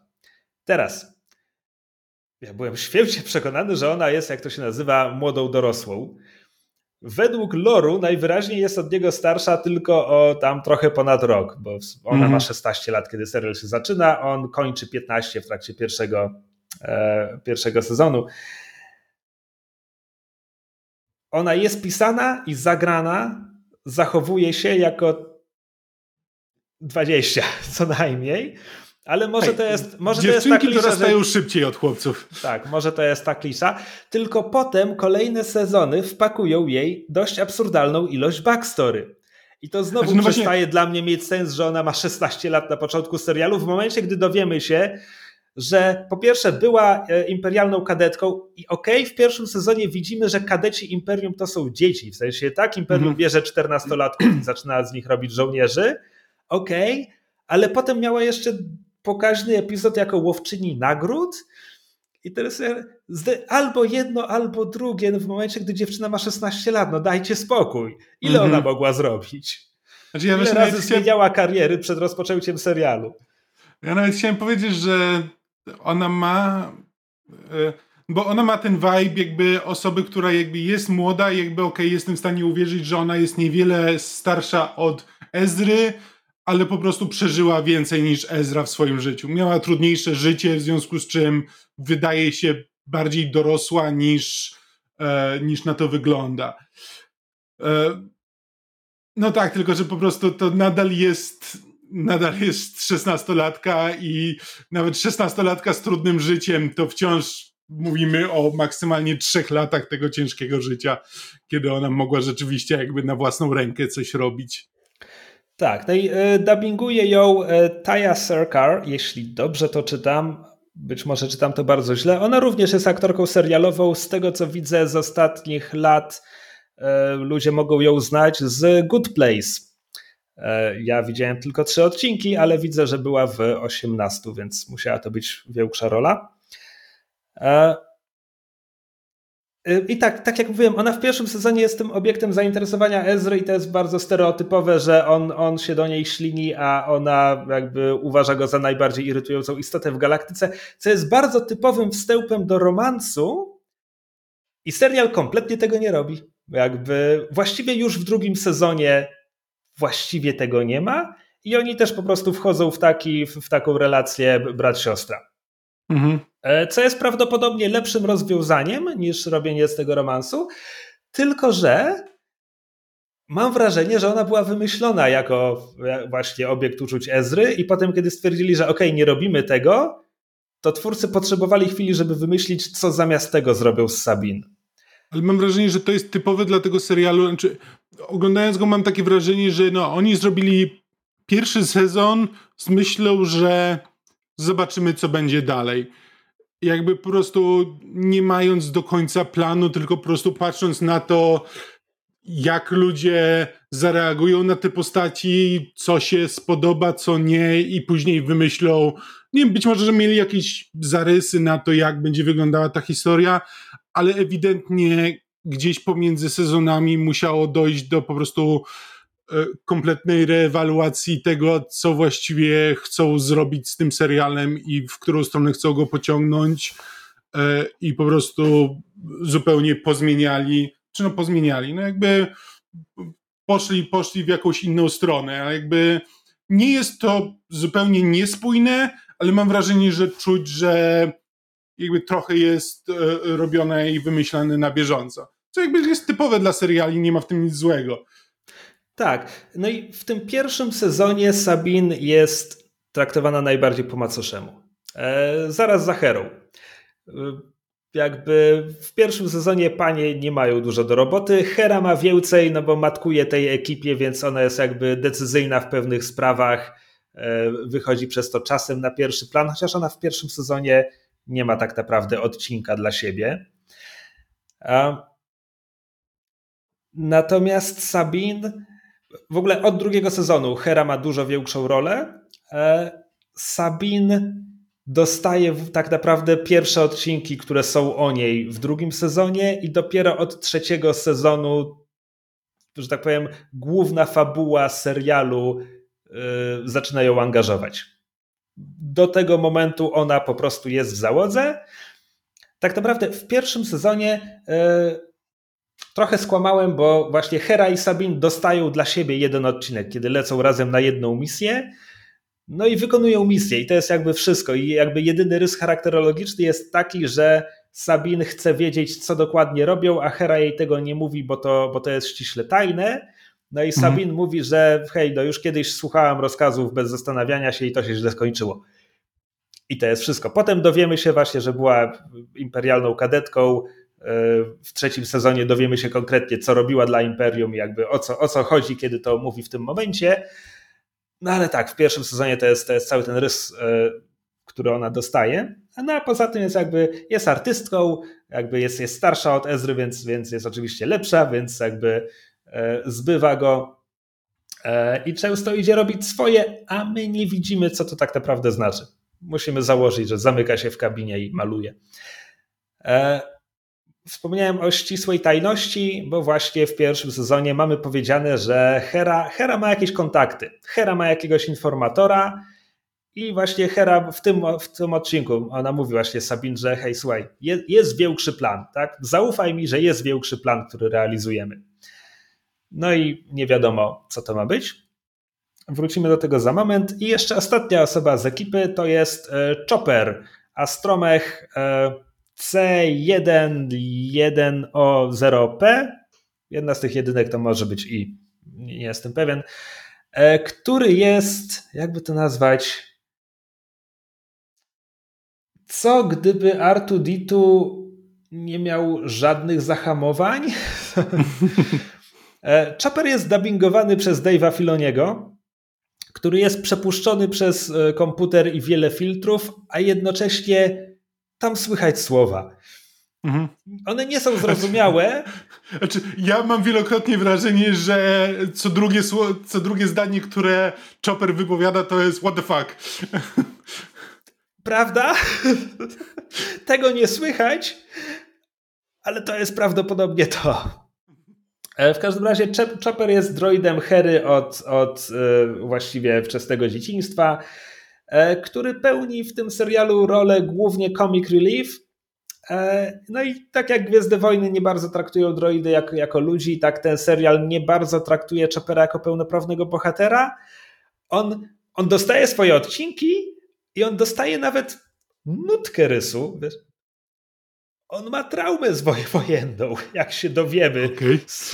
Już widziałeś ten odcinek. Okay. Kiedy, są, kiedy są na Rylow, on, on ma ten moment, kiedy po prostu reszta idzie wykonywać misję, a on się po prostu zatrzymuje przed rozbitym Y-Wingiem, z którego Hera go wyciągnęła. Racja, zapomniałem Tylko po prostu serial się w to nie, serial mm -hmm. nie zagłębia się w psychikę Chopera. Tak. E, czy też w psychopatię Chopera, bo Chopper jakby... E, no kiedy trzeba kogoś kropnąć, to Chopper się nie zawaha. Mhm. Nie, mówię, nie mówię, że on jest jak, nie wiem, HK-47, ale, ale mógłby być, gdyby miał tylko trochę bardziej chwytne ręce. E, dodajmy, dodajmy, że Chopper ma chwytaki. Chopper ma dwa chwytaki, które wylatują mu z kopułki, więc on jest trochę, co gdyby Artuditu miał rączki, co jest jakby... To, kiedy, kiedy, kiedy o tym pomyślisz, to jest to dziwne i kiedy to zobaczysz, to jest dziwne, Dodajmy w ogóle jego konstrukcja jest absurdalna, bo on, on nie ma trzech, on ma dwie nóżki, tak jak Artuditu może wysunąć trzecią i wtedy porusza się na kółkach. Tak, tak Chopper ma tylko dwie nóżki, ale może wysunąć zamiast nóżki kółko i się wtedy po prostu odpycha i jedzie na tym jednym kółku i zamienia się w taki unicykl. To jest jakby pewnie Chopper, rób swoje, nie wnikam. Znaczy w ogóle gdyby Artuditu miał rączki, to w ogóle by się Gwiezdne Wojny skończyły jeszcze przed pierwszym epizodem. Prawda? No a kiedy mówię, że Chopper jest, co gdyby Artuditu nie miał zahamować, to mam na myśli, że Chopper jest złośliwy, e, potrafi po prostu nie wykonywać rozkazów, e, potrafi być agresywny i brutalny w stosunku również do załogi. E, jest odcinek, w którym na pokład Ghosta przypadkiem trafia imperialny droid w ramach jakiegoś ich przekrętu, a potem, kiedy Ghost jest zagrożony, to ten droid po prostu im pomaga. Jest taka chwila, że hej, ten droid w sumie jest całkiem w porządku, może go zatrzymamy. I w tym momencie Chopper wypycha go z trapu i po prostu zrzuca go jakby. E, więc to jest Chopper. On kiedy mówię, że Sabine jest najbardziej pomijana w tym serialu, a zwłaszcza w pierwszym sezonie, to nie dlatego, że Chopper dostaje swój wołtek fabularny, bo go nie dostaje, ale Choppera zawsze jest dużo. E, czy to jako comic tym... relief, czy to, czy to jako, że jest tym elementem chaotycznym, który jest katalizatorem różnych wydarzeń. Jakby Chopera zawsze jest dużo. Mam, czy... mam nadzieję, że tolerujecie Chopera, bo inaczej oglądanie tego serialu może być ciężkie. Chopera jest zawsze dużo, ale też przy tym on nie jest nigdy przedstawiany. Znaczy, on jest od samego początku bardziej jako taki comic relief, właśnie ktoś, kto jest w tle, ale nigdy nie masz takiego poczucia, że e, no, że on powinien mieć tutaj jakąś historię, której w tym serialu nie ma. Jakby serial dosyć otwarcie jakby przedstawia Chopera jako po prostu e, element tej ekipy, który jest przyczepiony do ekipy, ale nie stanowi e, własnej zamkniętej całości. Gdzie jakby Sabine jest jest jakby pełnoprawną postacią, jakby, która ma swoją historię, która jest przedstawiana, e, jakby ma swoje przemyślenia, które znamy na temat wszystkiego, co się dzieje, a przy tym jest dosyć często pomijana, więc po prostu jest, jest zupełnie inny dysonans między tym, jak, jak Sabine jest przedstawiana, a e, co się z nią dzieje w serialu, a to jak Chopper jest przedstawiany, a jaką ma rolę w serialu. Tak, do, dobrze powiedziane. E, no i jeszcze krótko o antagonistach, więc e, w pierwszym sezonie Vader jest przez 15 sekund na ekranie, jest tylko mowa o tym, że tam pojawiło się nowe zagrożenie, dzieci mocy nie mogą zostać Jedi. I więc mamy, mamy sugestię, że po prostu dzieci wrażliwe na moc są przez Imperium tropione i dzieją się z nimi rzeczy. E, dzieją się z nimi rzeczy, między innymi Reukoma Inkwizytora, który debiutuje w tym serialu. Jest to pierwszy inkwizytor w nowym kanonie. E, jest dubbingowany przez Jasona Isaacsa, który jest świetny w rolach e, arystokratycznych z Woli. Ja po prostu nie mogę uwierzyć, wokół. że pierwszy raz, kiedy poznałem postać e, Wielkiego Inkwizytora, to było w Obiłanie. Prawda? Tak, bo to jest ten sam Inkwizytor. I, I po prostu ktoś nie zrozumiał tej postaci.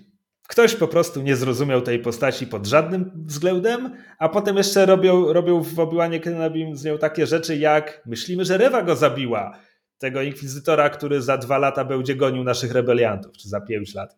Mhm.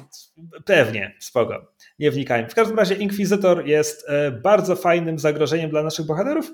E, pojawia się troszkę później, bo od początku serialu jest e, głównym antagonistą na tropie naszych bohaterów jest e, agent Kalus, o którym już mówiliśmy. On jest agentem Imperialnej Służby Bezpieczeństwa, więc tutaj kłania się Andor e, z, z, tym, z tym, jak koncentruje się na tej organizacji.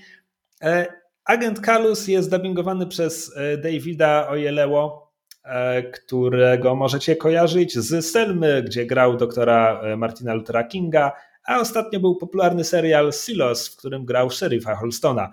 Polecam. Nie, nie widziałem Silosu, ale, ale on tam gra. Mhm. E, ale, ale polecam serial. Aha, chcesz powiedzieć, że to jakaś mikrorulka? Nie, ale też nie chcę spoilować. Dobra, okej. Okay. E, w każdym razie tak, więc e, agent Kalus zostaje wysłany na trop e, naszy, naszych bohaterów przez wielkiego Mofa Tarkina, który również przewija się przez ten serial. I on właściwie w pierwszym sezonie, w sumie kolejne, kolejne co wiąże rebeliantów z nową nadzieją, że on jest właściwie tym szefem wszystkich szefów, którego widzimy na ekranie. Tak, Vader tam mignął, jest przekazany rozkaz imperatora, ale jeśli ktoś ma strofować Kalusa i Inkwizytora, bo po raz kolejny tam smerfy im uciekły, to to będzie Tarkin. Mm. Który zresztą w ostatnich kilku odcinkach pojawia się na Lotal i tam jest jakby bardziej sprawczy w, w tych, w tych wydarzeniach. E, więc to, to są nasi imperialni antagoniści. Kalus jest jako szef imperialny, nie szef, jako agent Imperialnej Służby Bezpieczeństwa, on jest tym imperialnym, na którego należy uważać, tak? A jednocześnie nasz, naszym bohaterom nie może stać się krzywda, bo serial dla dzieci, więc e, jego efektywność przejawia się w tym, że raz na parę odcinków jest w stanie przewidzieć, co zrobią nasi bohaterowie i zostawić na nich pułapkę, z której uciekną. Zazwyczaj nie z jego winy, bo jednak pokazujemy go jako w miarę efektywnego, ale czasem z jego winy. E, on jest, również, on jest również e, zagrożeniem fizycznym, bo e, jest w stanie wyzwać Zeba na pojedynek i, i go sklepać w tym pojedynku. Zresztą, jak dowiadujemy się, to jest jeden z pierwszych odcinków. Kalus był na Lasanie, skąd wywodzą się las, Lasatowie, i jak sam deklaruje, to on dał rozkaz, żeby tam użyć najgorszej broni, jakiej użyto na Lasatach, więc jest też ta osobista animozja. To jest Tutaj ciekawe. gwiazdka w tym momencie, ale e, to tak. przywrócimy do tego w drugim sezonie. Tak, ale to jest właściwie ciekawe, że Zeb jest jedyny, jedyną postacią, która dostaje swojego osobistego antagonistę. W sensie, oczywiście Inkwizytor goni konkretnie Ezra i Kanana, ale to nie jest osobiste. Ani dla niego, ani dla nich. No a tutaj to jest ewidentnie, no hej, chodzi, chodzi o ludobójstwo. Jakby Zeb mhm. traktuje to osobiście. Mi się on bardzo kojarzy z Sabertoothem z jakiegoś powodu. Ale tym jakby Sabertoothem... Tak, kalus. E, no, owłosienie na twarzy. Tak, ale, ale też jest po prostu jakby przedstawiany jako ten taki groźny, krwiożerczy, jakby zabójczy przeciwnik. Ale serial nie może tego pokazać, w związku z czym to zawsze pozostaje tylko i wyłącznie jakby w, w domyśle i tak naprawdę i tak on zawsze przegra w upokarzający sposób e, i trochę tego nie widać. Tak, masz rację. E, no dobrze, więc to, to są wszyscy nasi bohaterowie w tym pierwszym sezonie. Tam pojawiają się oczywiście postaci poboczne, które będą nam wracać, więc jest Vizago, ten handlarz broni i informator, który je, ma istotną rolę w pierwszym sezonie, znaczy istotną, dwa razy udziela informacji. To, to jest jego mm. rola w pierwszym sezonie. Będzie wracał później, ale w sumie, e, w sumie rzadziej, bo zostanie wyparty przez inną postać wracającą z Clone Warsów. E, mamy tutaj e, minister, minister Tue, która jest jakby cywilną administratorką Lotal pod nieobecność gubernatorki Price, która zostaje wymieniona już w pierwszym sezonie, a wejdzie nam na scenę dopiero w trzecim. Mm nie chcę powiedzieć, że oni podbudowują to, jaka będzie groźna czy coś. Po prostu jakby, hmm. że tak powiem, mieli ją w głowie, a przynajmniej mieli w głowie kogoś o tym nazwisku, pisząc pierwszy sezon. E, I mamy też parę imperialnych oficerów, którzy są takim flipem i flapem. Oni są w kontraście do Kalusa, oni są totalnymi nieudacznikami. I oni się przewijają przez ten pierwszy sezon w taki bardzo dziwny sposób, to znaczy wyskakują oni są niemalże jak postaci z Asterixa i Obelixa, że po prostu wyskoczą ci, kiedy Imperium coś robi, jest duża szansa, że ich tam zobaczysz, ale czy to będzie patrol na ulicach, czy to będzie jakaś tajna operacja, czy to będzie y, prowadzenie akademii i szkolenie kadetów imperialnych, jakby czemu ci dwaj są we wszystkich tych kontekstach? Jakby to nie ma sensu, ale taki urok kreskówek. Yeah. Po czym ich rola kończy się, kiedy Tarkin przylatuje na Lotal, mówi wam, hej frajerzy, co tu się dzieje? I Inkwizytor ich zabija. Co też nie jest może e, końcem, jakiego spodziewałbym się po dwóch postaciach, które są zasadniczo comic reliefem. Te. No ale... No ale... Znaczy w ogóle... Inkwizytor jest, e, jest naprawdę świetnie poprowadzony, znaczy zarówno jakby w designie jakby on wygląda przerażająco, e, z, Jest, tak, on, jest, jest... on jest wysoki, kościsty, on jest kosmitą z gatunku Pał-Wan bodajże na Utapał. Kiedy Obi-Wan w Zemście Sithów przylatuje na planetę, na której będzie się tłukł z generałem Grievousem, to wita go tam reprezentant miejscowych władz, który im mówi, hej, tutaj są droidy, nie możemy nic zrobić. I on ma taką bardzo charakterystyczną, mm. charakterystyczną charakteryzację, takie pionowe blizny czy kreski przez twarz, kły zamiast normalnych zełbów, przekrwione oczy, jakiś makijaż i w ogóle. I w animacji jakby Inkwizytor wygląda dokładnie tak. Tak, A potem Kenobim, w Obi-Wanie Kenobim jest on to najtańszy cosplay, miał... jaki można sobie wyobrazić. Tak, po prostu wygląda jakby miał za sobą tydzień ciężkich nocy. I to jest jego, cała jego charakteryzacja. E, tak. No i Inkwizytor e, to jest fajne, bo on Pierwszy, pierwszy kontakt z bohaterami ma w odcinku, gdy zastawia na nich pułapkę. To jest odcinek piąty, świetny. Nazywa się Rise of the Old Masters, gdzie to jest chyba moment, gdzie będziemy sobie mówić po prostu o lepszych odcinkach z tego sezonu. E, nasi bohaterowie wpadają na trop, e, że być może mistrzyni Jedi Luminara Undula, Undula? Jakoś tak. W każdym razie hmm. Luminara e, wciąż żyje, tylko jest w imperialnym więzieniu, więc E, robią akcję, żeby ją odbić. Nie tylko dlatego, że hej, kolejny Jedi w naszych szeregach bardzo by nam pomógł, tylko dlatego, że to jest odcinek piąty, więc jeszcze wcześniej e, w tej, w tej relacji Ezry z Keinanem e, wątpliwości przerastają Keinana. I on po prostu chce zrzucić szkolenie Ezry na, na kogoś innego, kogoś, kto będzie się na tym znał lepiej od niego. Więc, więc gdy nagle na horyzoncie pojawia się perspektywa, że hej, jest mistrzyni, Mhm. mistrzyni. On, on jest jakby padałanem, który nie został pasowany na rycerza. A tutaj jest mistrzyni na horyzoncie, więc lecę ją uratować.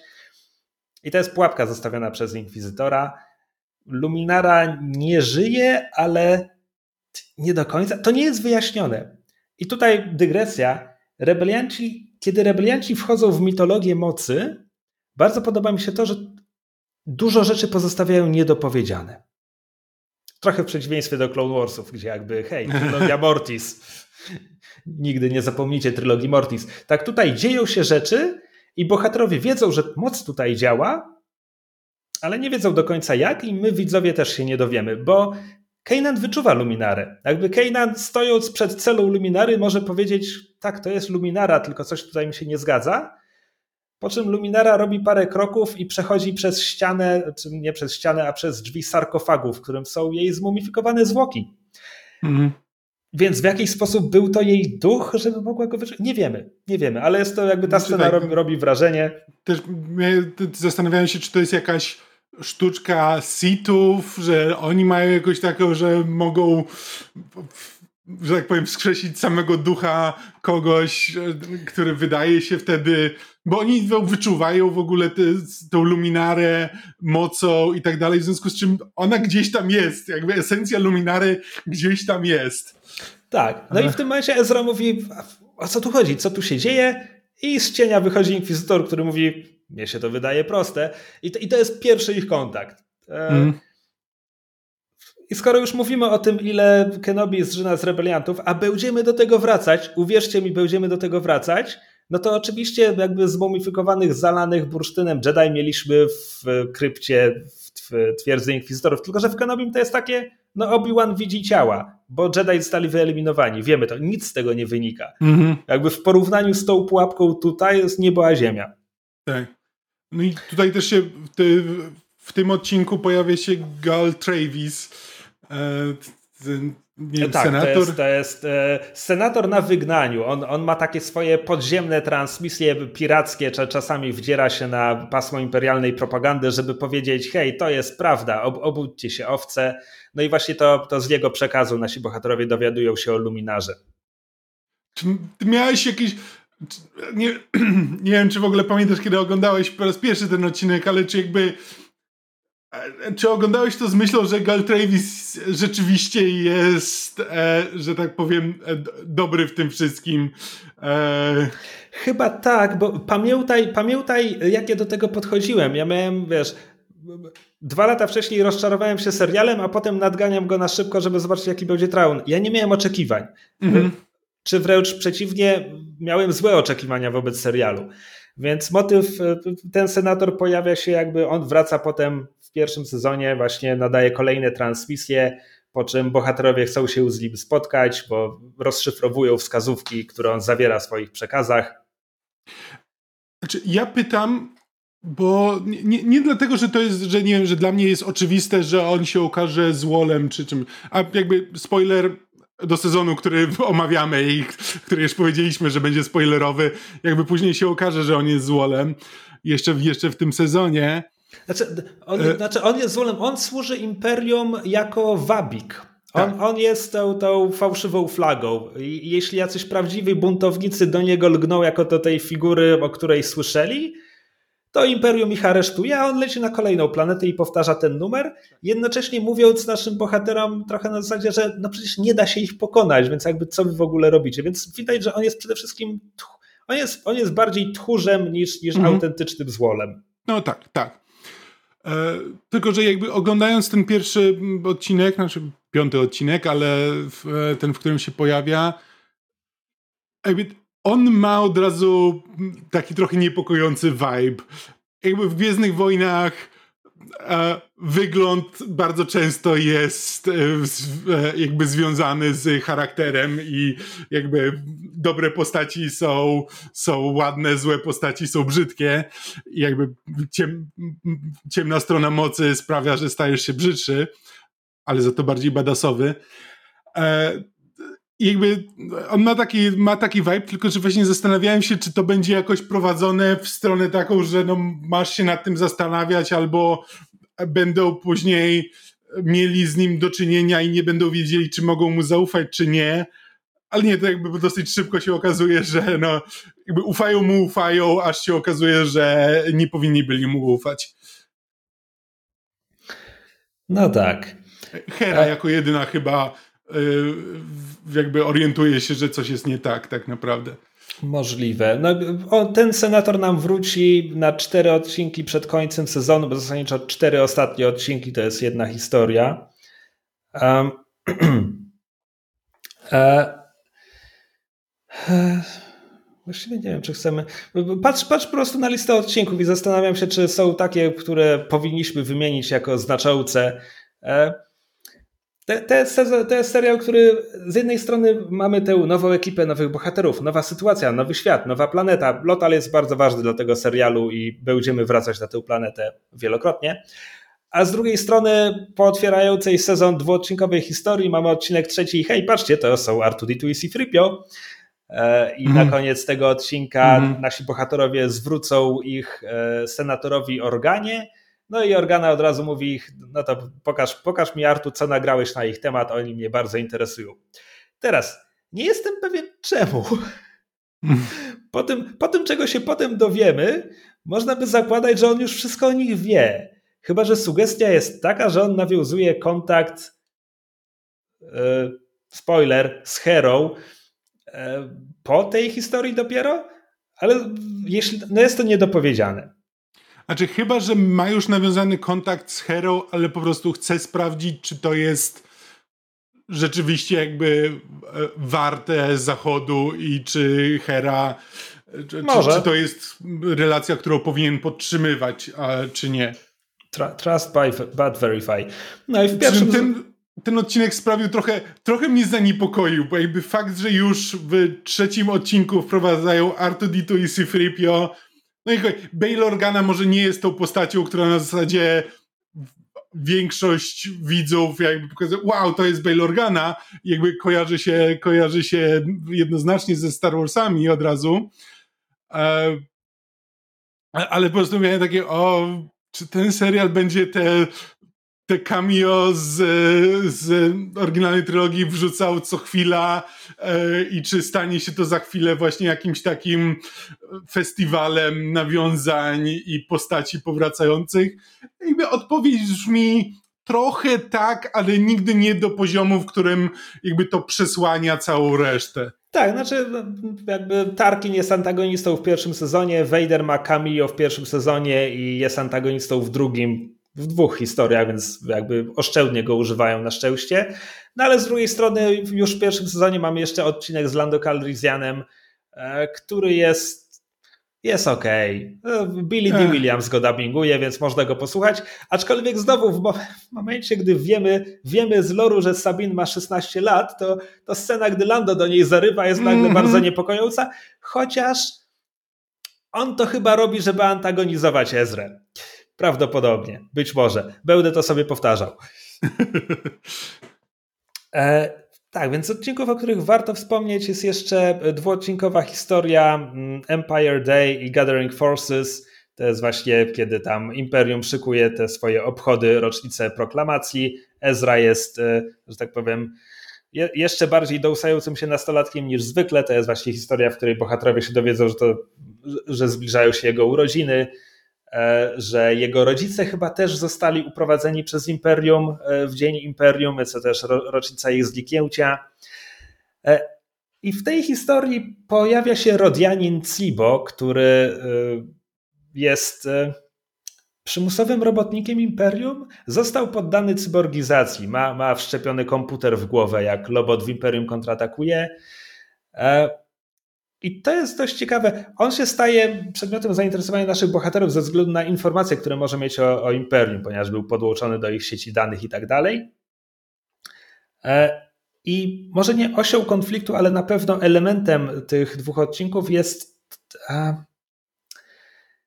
deklaratywny brak, ostentacyjny, to jest słowo, które szukałem, ostentacyjny brak zainteresowania Cibo ze strony Ezry, który sublimuje swoje, swoje uczucia względem swoich rodziców na Cibo, bo jest sierotą, bo on jakby na logikę rozumie, że Imperium ich aresztowało i to nie ich wina, ale z drugiej strony hej, mieli dziecko, o które powinni dbać, a działali, prowadzili podziemne radio i podkopywali imperium, więc może powinni byli się zastanowić, czy warto tak ryzykować w momencie, gdy mają dziecko. To jest wszystko to, co tli się w głowie Ezry i on to jakby wyżywa się nad Sibo. I to są emocje, których tak naprawdę nie przepracuje w tym sezonie, dopiero, dopiero w następnym.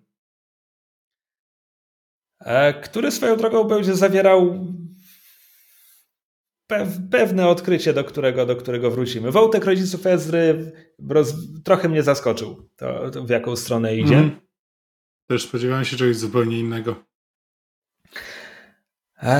I właściwie to prowadzi nas do finału. To nie, nie to, jest, to jest właściwie zamknięta czteroodcinkowa historia, chociaż podzielona na dwie połowy. Więc w odcinku 12 właśnie jest e, transmisja senatora Travisa, E, który koduje, że hej, będzie na lotalu i chętnie się spotka z myślącymi podobnie co on, więc nasi bohaterowie mówią, słuchajcie, nie możemy przegapić tej okazji. Z drugiej strony jest tam jakiś taki, jakaś taka wstrzemięźliwość właśnie ze strony Hery, e, ale Ezra miał wizję, w której widział, że się z nim spotkają i Imperium będzie strzelać, no więc skoro Imperium będzie strzelać do senatora, to oni muszą lecieć go uratować. Lecą, żeby odkryć, że E, senator jest, znaczy senator nie jest zdrajcą imperium, senator jest zdrajcą, e, który wydaje zdrajców imperium.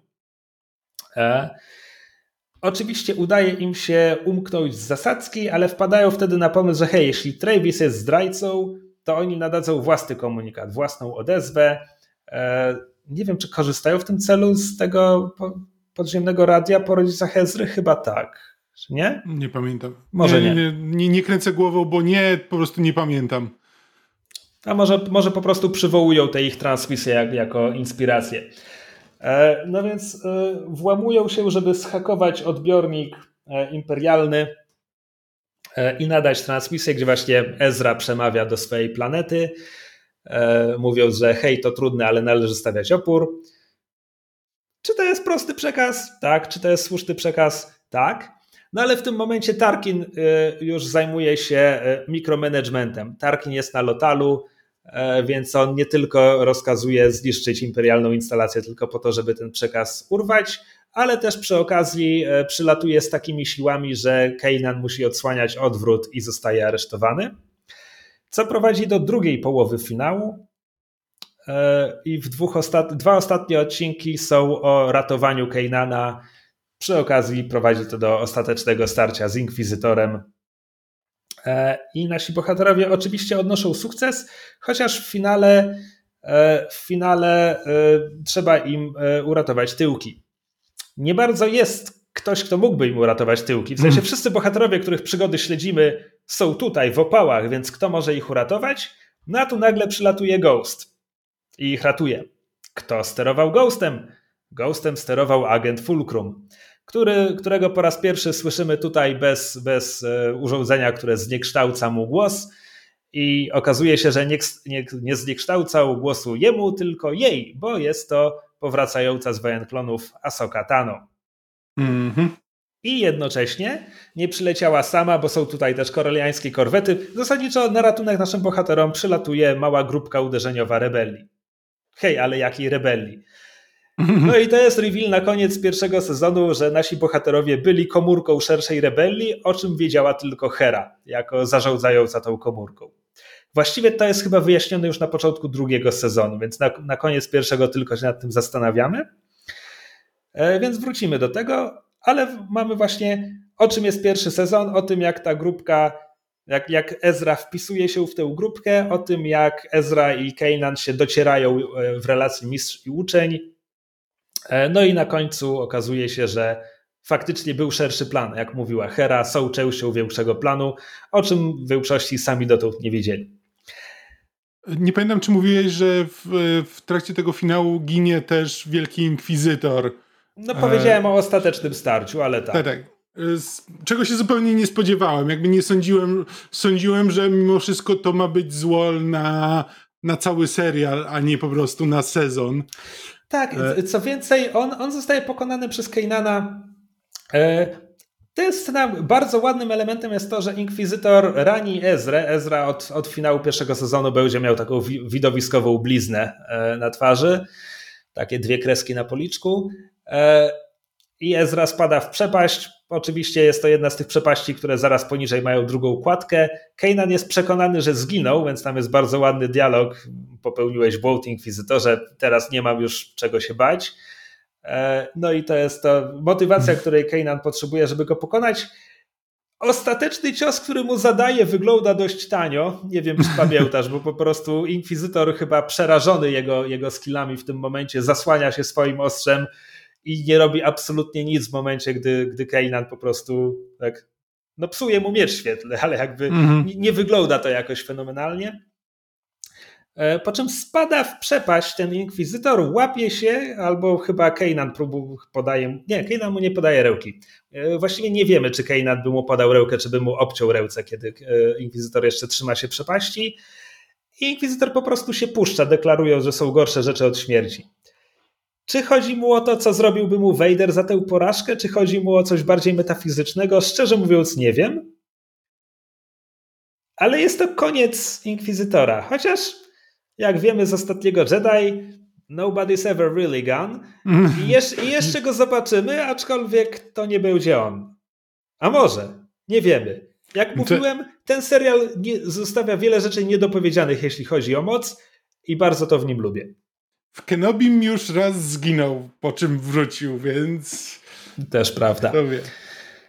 E, I to jest finał pierwszego sezonu Rebeliantów. Pominęliśmy jeden odcinek, który jest dość znaczący, kiedy e, Kanan zabiera Ezrę do, e, do świątyni Jedi. Okazuje się, że na Lotalu jest ukryta świątynia Jedi, e, bo Ezra wcześniej trochę ściemniał. Ściemnia, ściemniało mu się w poprzednim odcinku. Dodajmy tym to jest o tyle ważne, że to jest odcinek, w którym e, Kanan uczy go nawiązywać poprzez moc więź z innymi istotami. Co jakby patrząc nieprzychylnie na Jedi oznacza, y, no wiesz, kontrolowanie zwierząt, żeby ci pomagały, mm-hmm. ale na poziomie metafizycznym to jest no takie, takie zrozumienie, empatia, inne istoty. I okej. Okay. E, właśnie ja do końca nie jestem pewien, czy to jest. Znaczy, bo ponieważ Kanan go tego uczy, to to jest umiejętność, którą jakby Jedi mają jako tak, ale też rozumiałem ją jako taką umiejętność, którą Ez, jakby każdy Jedi ma swoją jakąś specjalność. Każdy Jedi jakby... ma swoją specjalność i potem w tym serialu to będzie specjalność Ezry. Tak. tak.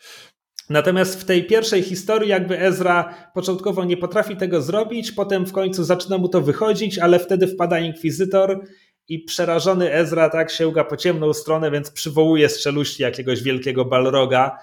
E, no i tutaj to jest to, jest to jakby miźniełcie się z ciemną stroną, które, które tak straszy e, Kejdana, że w następnym odcinku zabiera go do świątyni Jedi, żeby pomóc mu odzyskać jakąś równowagę. Świątynia Jedi jest o tyle spoko, że zsyła wizję e, i te wizje są różne i dziwne. Znaczy tak, to znowu mogłoby być bardzo źle, zwłaszcza jeśli przeczytasz po prostu opis, bo to jest z opisu, no Ezra widzi wizję mistrza Jody, Kanan widzi wizję mistrza Jody, mistrz Joda mówi im rzeczy, które sprawiają, że, no, że uczą się czegoś o sobie. I jakby znowu, na papierze to brzmi po prostu jak, okej, okay, dobra, znowu wprowadzamy elementy znane z zarówno z Clone Warsów, jak i z oryginalnej trylogii i tak dalej. E, ale, ale poprowadzone jest to, jest to ciekawie i rzeczywiście jakby znowu widać to, co już mówiliśmy o Kejnanie, to, że on nie wie, co robi, ale wie, że musi to robić e, i próbuje się w tym jakoś odnaleźć. Ezra też, też jakoś się tutaj e, nie pamiętam dokładnie, co tutaj, co Ezra widzi w tej, w tej świątyni, ale pamiętam, że po prostu wszystko to było całkiem fajnie poprowadzone. Tak, no Joda go przepytuje taką sokratesowską metodą na zasadzie, no, no okej, okay, uczysz się na Jedi, ale po co? Jaki masz cel? I on właśnie mówi, no, że, że chce walczyć, chce chronić przyjaciół, no i właśnie ta, ta, ta, ta ochrona przyjaciół jest, jest e, tą, tą motywacją, która zyskuje jakąś aprobatę Jody, chociaż jeszcze nie do końca jest jakiś jeszcze jeden etap, który w tym momencie nie mogę sobie przypomnieć. Tutaj Joda powinien mieć trochę więcej Biorąc pod uwagę, że to jest, to jest dokładnie motywacja Anakina, która go doprowadziła do e, ciemnej tak, strony. Tak, dlatego właśnie o to mi chodzi, że to się nie kończy na tej ochronie mhm. przyjaciół, że on jakby e, prowadzi tę rozmowę dalej. I to, to nie jest jeszcze ta odpowiedź, która zyskuje jego akceptację. Ale nie potrafię sobie przypomnieć, co to w końcu było. Znaczy, Wikipedia tylko mówi, że mistrz Joda pomaga, pomaga mu przyznać swój strach przed zostaniem A, samemu. Widzisz, no, to, to o to chodzi. Okay. E, Natomiast na koniec tego odcinka jak w Zeldzie, Ezra przeszedł świątynię, więc dostaje kryształ. E, w związku z czym, i to jest, to jest dopiero dziesiąty odcinek, więc dopiero po tym Ezra może zbudować swój miecz świetlny, który, ponieważ jest padałanem, czasy są trudne, więc jest to jednocześnie miecz i pistolet ogłuszający. Okej, okay. czemu nie? Każdy, każdy robi co może każdy kolejny ten serial i film z Gwiezdnych Wojen musi mieć jakiś dziwniejszy miecz świetlny, więc... No, słuchaj, rebelianci są tym miejscem, w którym dostaliśmy miecze inkwizytorów po raz pierwszy. No Trudno tak. o dziwniejsze miecze świetlne. Dla przypomnienia, Nie powiedzieliśmy o nich, no właśnie. E, mówiliśmy o nim przy okazji Kenobiego, no ale tak, dla przypomnienia miecz inkwizytora, e, że tak powiem, pierwsze podstawowe użycie to jest pojedyncze ostrze i wtedy ten miecz ma e, tak jakby częściowy kosz e, chroniący rełkę, ale ten kosz może się stać pełnym kółkiem, do, kiedy miecz jest używany jako miecz podwójny, jak bola, a potem jeszcze ten kosz ma jakąś funkcję przekaźnika energii, bo, bo inkwizytor ma tam pstryczek i ten kosz może się zacząć kręcić i zasadniczo miecz robi młynka, a on nie musi ruszać rękoma. On trzyma statyczną rękojeść, a ostrza kręcą się dookoła. Jak to działa? Po co drążysz? Działa. Działa, bo działa. Później, już spoilując, ale w, w, późniejszym sezonie zobaczymy inkwizytorów latających na tych mieczach niczym Rayman, e, kręcących ich nad głową, ale to tylko raz i... Tylko w jednym odcinku. Tylko w jednym odcinku. Ja to, ja to absolutnie akceptuję w animacji. Jest to tak absurdalne, że wręcz liczyłem, że zobaczymy to w Kenobim, ale niestety nie. W Kenobim nawet bali się pokazać ten kręciołek. Ukryli go poza kadrem, kiedy Inkwizytor to robił, jeśli dobrze pamiętam. Może za trudno było im stworzyć mechanizm do tego. Może. E, więc tak, jeśli chodzi o ważniejsze odcinki tego sezonu, to jest wszystko. Jeśli chodzi o ważniejsze motywy tego sezonu, to jest wszystko. E, to, co ja jeszcze chciałem powiedzieć, to jest bardzo podoba mi się jego skala. Bo to naprawdę jest sezon po prostu o załodze jednego uzbrojonego frachtowca przemytniczego. W związku z czym tak, oni się biją z Imperium, ale Imperium, z którym się biją, to są pojedyncze patrole szturmowców Czasem to są szturmowcy, szturmowcy na śmigaczach, czasem przyjeżdża opancerzony transporter i to jest taki minibus, z którego wyskakują szturmowcy. No dobrze, ten minibus ma działko. E, tak, są tutaj machiny kroczołce, ale to są takie małe, to, to, jest e, ATPD bodajże, to, to jest jeszcze mniejsze od, od ATST. E, tak, oni się strzelają w kosmosie. TIE Fightery są niszczone seryjnie, no ale po to są TIE Fightery. Natomiast kiedy przychodzi, wiesz, u, bijemy się z okrętami, to to są lekkie krążowniki. To, jest, to są mhm. miniaturki. Więc w pierwszym sezonie, kiedy na bohaterów wyskakuje niszczyciel gwiezdny, to to są zawsze sytuacje z rodzaju ok, spadamy, uciekamy stąd. Mhm. To jest niszczyciel, nie powinno nas tu być. Dopiero w finale pierwszego sezonu demolują jeden niszczyciel gwiezdny, zasadniczo przypadkiem. Znaczy muszą odbić Keinana z jego pokładu i tam w trakcie ucieczki rozwalają generator, więc, więc niszczyciel eksploduje. To, to nie jest, że udaje im się to zrobić w bitwie. Więc y, ja strasznie doceniam tę, tę mniejszą skalę niż to, co mamy w filmach. Y, również dlatego, że to jest właśnie okazja, żeby pokazać dużo imperialnego sprzętu, którego albo w ogóle nigdy wcześniej nie widzieliśmy, no albo był właśnie tłem jakimś, że no to jest małe, a tutaj jest niszczyciel, więc patrzymy na niszczyciel jak nasi bohaterowie strzelają się z niszczycielem w filmach. A tutaj właśnie koncentrujemy się na tej małej skali i to jest super. E, wspominałeś o, ty, o autostradach na lotal, o tym, że nie do końca wiadomo dokąd one prowadzą i że się będą rozbudowywać w trakcie e, trwania serialu, bo samolot ale się rozbudowuje. E, no bo czemu właściwie kręcimy się tyle wokół tej planety? Bo to jest ojczyzna Ezry i jest dla niego ważna, ale też jakby cały serial jest o działaniach rebeliantów w okolicy Lotalu, który przez Imperium jest rozwijany jako centrum industrialne. Na Lotal no powstają no też... kolejne fabryki, e, więc jakby staje się ważny strategicznie dla Imperium, bo po prostu tworzy, tworzy imperialny arsenał. No i to jest też planeta, którą zarządza Tarkin.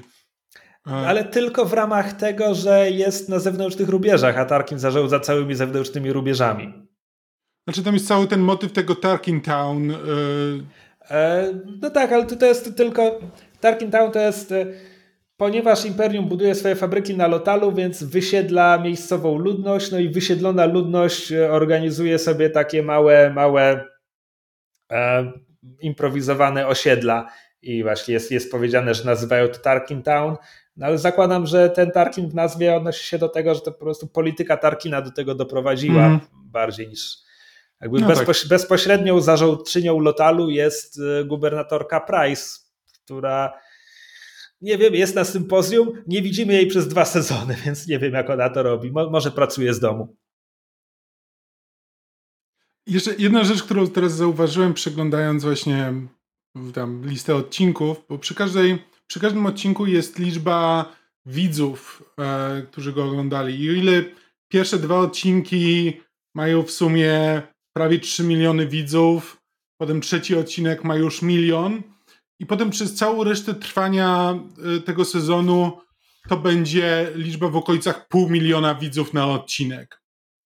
Co jakby biorąc pod uwagę, jak dużo rebelsi ustawili w tym momencie pod, e, pod resztę jakby uniwersum, które Disney buduje w swoich, może nie filmach, ale serialach, e, jest trochę nieproporcjonalny jakby wpływ rebelsów na kształt Gwiezdnych Wojen, a tak naprawdę ile osób ten serial oglądało przynajmniej na bieżąco. Zakładam, że później jakby na DVD i tak dalej to pewnie miało jakby drugie życie, no ale nadal powiedzmy, no to jest kreskówka, e, kreskówki zazwyczaj mają, nie mają jakiejś wielkiej oglądalności, pół miliona widzów to jakby to, to, to nie jest jakby w serialu aktorskim premium to on by został skasowany po pierwszym, po pierwszym sezonie. Jakby tutaj są inne, inne rzeczy też mają, mają znaczenie, ale niewiele osób mam wrażenie, że zna Rebelsów. A tak no, naprawdę. Można, można liczyć, że czeka nas teraz e, revival, że może zostaną odkryci przy okazji premiery Asoki. Czemu trochę też mają służyć te odcinki kosmicznych kowbojów, co właśnie nagrywamy. Mm -hmm. Ale to nawet nie jest kwestia tego, ile rebel, rebelsi ustawili czy wprowadzili. To jest też kwestia tego, ile zostało potem z nich zerżnięte. Jakby mm. najlepsza scena Obi-Wana Kenobiego jest jeden do jednego kopią ze sceny z Rebeliantów. No, Powiemy o tym w następnym odcinku. Mówiliśmy o tym już omawiając Kenobiego. Yep. Yep. Nie no, po prostu no, no, to wszystko jakby tak naprawdę dzieje się poprzez postać Dave'a Filoniego, który no jakby stworzył sobie jakby ewidentnie jakby wypłynął na y, wojnach klonów wziął Rebelsów jako taki swój projekt, który, który, chciał, który chciałby stworzyć i daje mu możliwość rozwijania tego uniwersum trochę bardziej niż, niż zrobiły to Wojny Klonów, no bo Wojny Klonów niestety są są ofiarą coś, tego, co się że... nie wydarzy w Wojnach Klonów musi prowadzić do zemsty Sithów. Tak, i jeszcze można to zrobić, no bo jakby wiesz, Andor też jakby Andor, coś, co się nie wydarzy w Andorze, musi prowadzić do Rogue One. Jakby postać Andora w Rogue One nie jest tak różna od Andora w serialu. Jakby widzimy, jak do tego dociera, ale to nie, jest, to nie są zupełnie różne postaci. Jakby on wciąż musi być ten.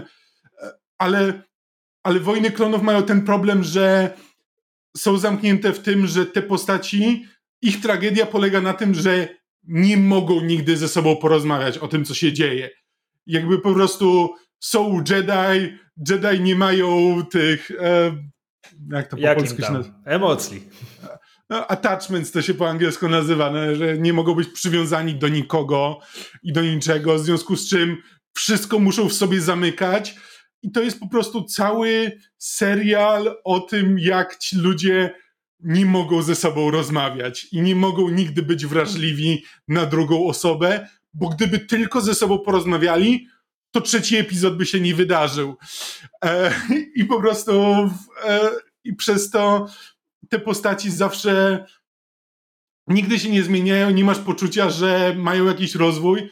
No a w Rebelsach właśnie na tym stoi cały urok tego serialu, że te postaci nie dość, że jakby mogą się rozwijać i rozwijają się, to jeszcze rozmawiają ze sobą o tym, jak się rozwijają, o tym, co dla siebie znaczą, o tym, czego się boją i są wrażliwe.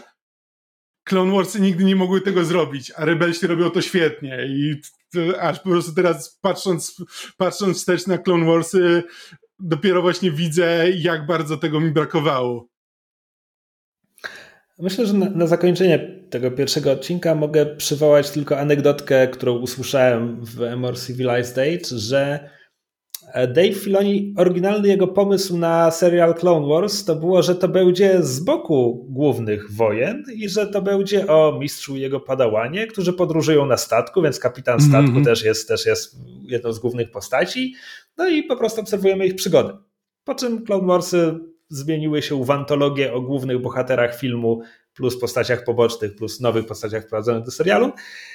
No i potem mamy rebeliantów, którzy są o mistrzu i jego padałanie i kapitance statku przemytniczego, którym latają i o ich przygodach. Więc jakby widać też, znaczy widać, wychodzi z tego, że Filoni przez dekadę miał w sobie, miał w sobie pomysły, których nie mógł tam realizować i, i potem jakby mógł, miał znaczy, wreszcie wolną rękę. Znaczy, biorąc pod uwagę, że udało mu się to w końcu zrealizować w Rebelsach, to w sumie wyszło być może na dobre, bo mimo tego, że brakowało mi właśnie tych, tych, tych relacji w Clone Warsach, to przynajmniej Clone Warsy rozwijają te postaci w sposób, którego filmy nie robiły i wypełniają te luki, które powinny były zostać wypełnione przez filmy i trochę naprawiają jakby retroaktywnie to, co tam się, to czego Lucas albo nie był w stanie, albo nie pomyślał, żeby pokazać um, w oryginalnej trylogii prequeli Okej, okay. oryginalna trylogia prequeli, nieważne, w trylogii prequeli. E, Lucas po prostu pewnych rzeczy nie zrobił i serial w pewnym stopniu to naprawia. No tylko, że też, ale też z drugiej strony właśnie przez to jest ograniczony do tego, że te postaci zawsze muszą być takie, jakie są i nigdy nie mogą się zmienić. No ale dobrze dla Filoniego, że w końcu mu się udało to w Rebelsach. Dobra, ostatnia rzecz i to jest znowu dygresja o twórcach, bo przeglądam listę odcinków i od trzeciego sezonu pośród scenarzystów przewijają się również Gary Witta, oryginalny scenarzysta Rogue One, którego scenariusz no. został potem przepisany wielokrotnie, no ale jakby jak, jakieś podstawy są, są jego. E, I Christopher Jost, którego lubię jako scenarzystę komiksowego, a który pisał też scenariusze do niektórych filmów MCU. Tak, na rokę.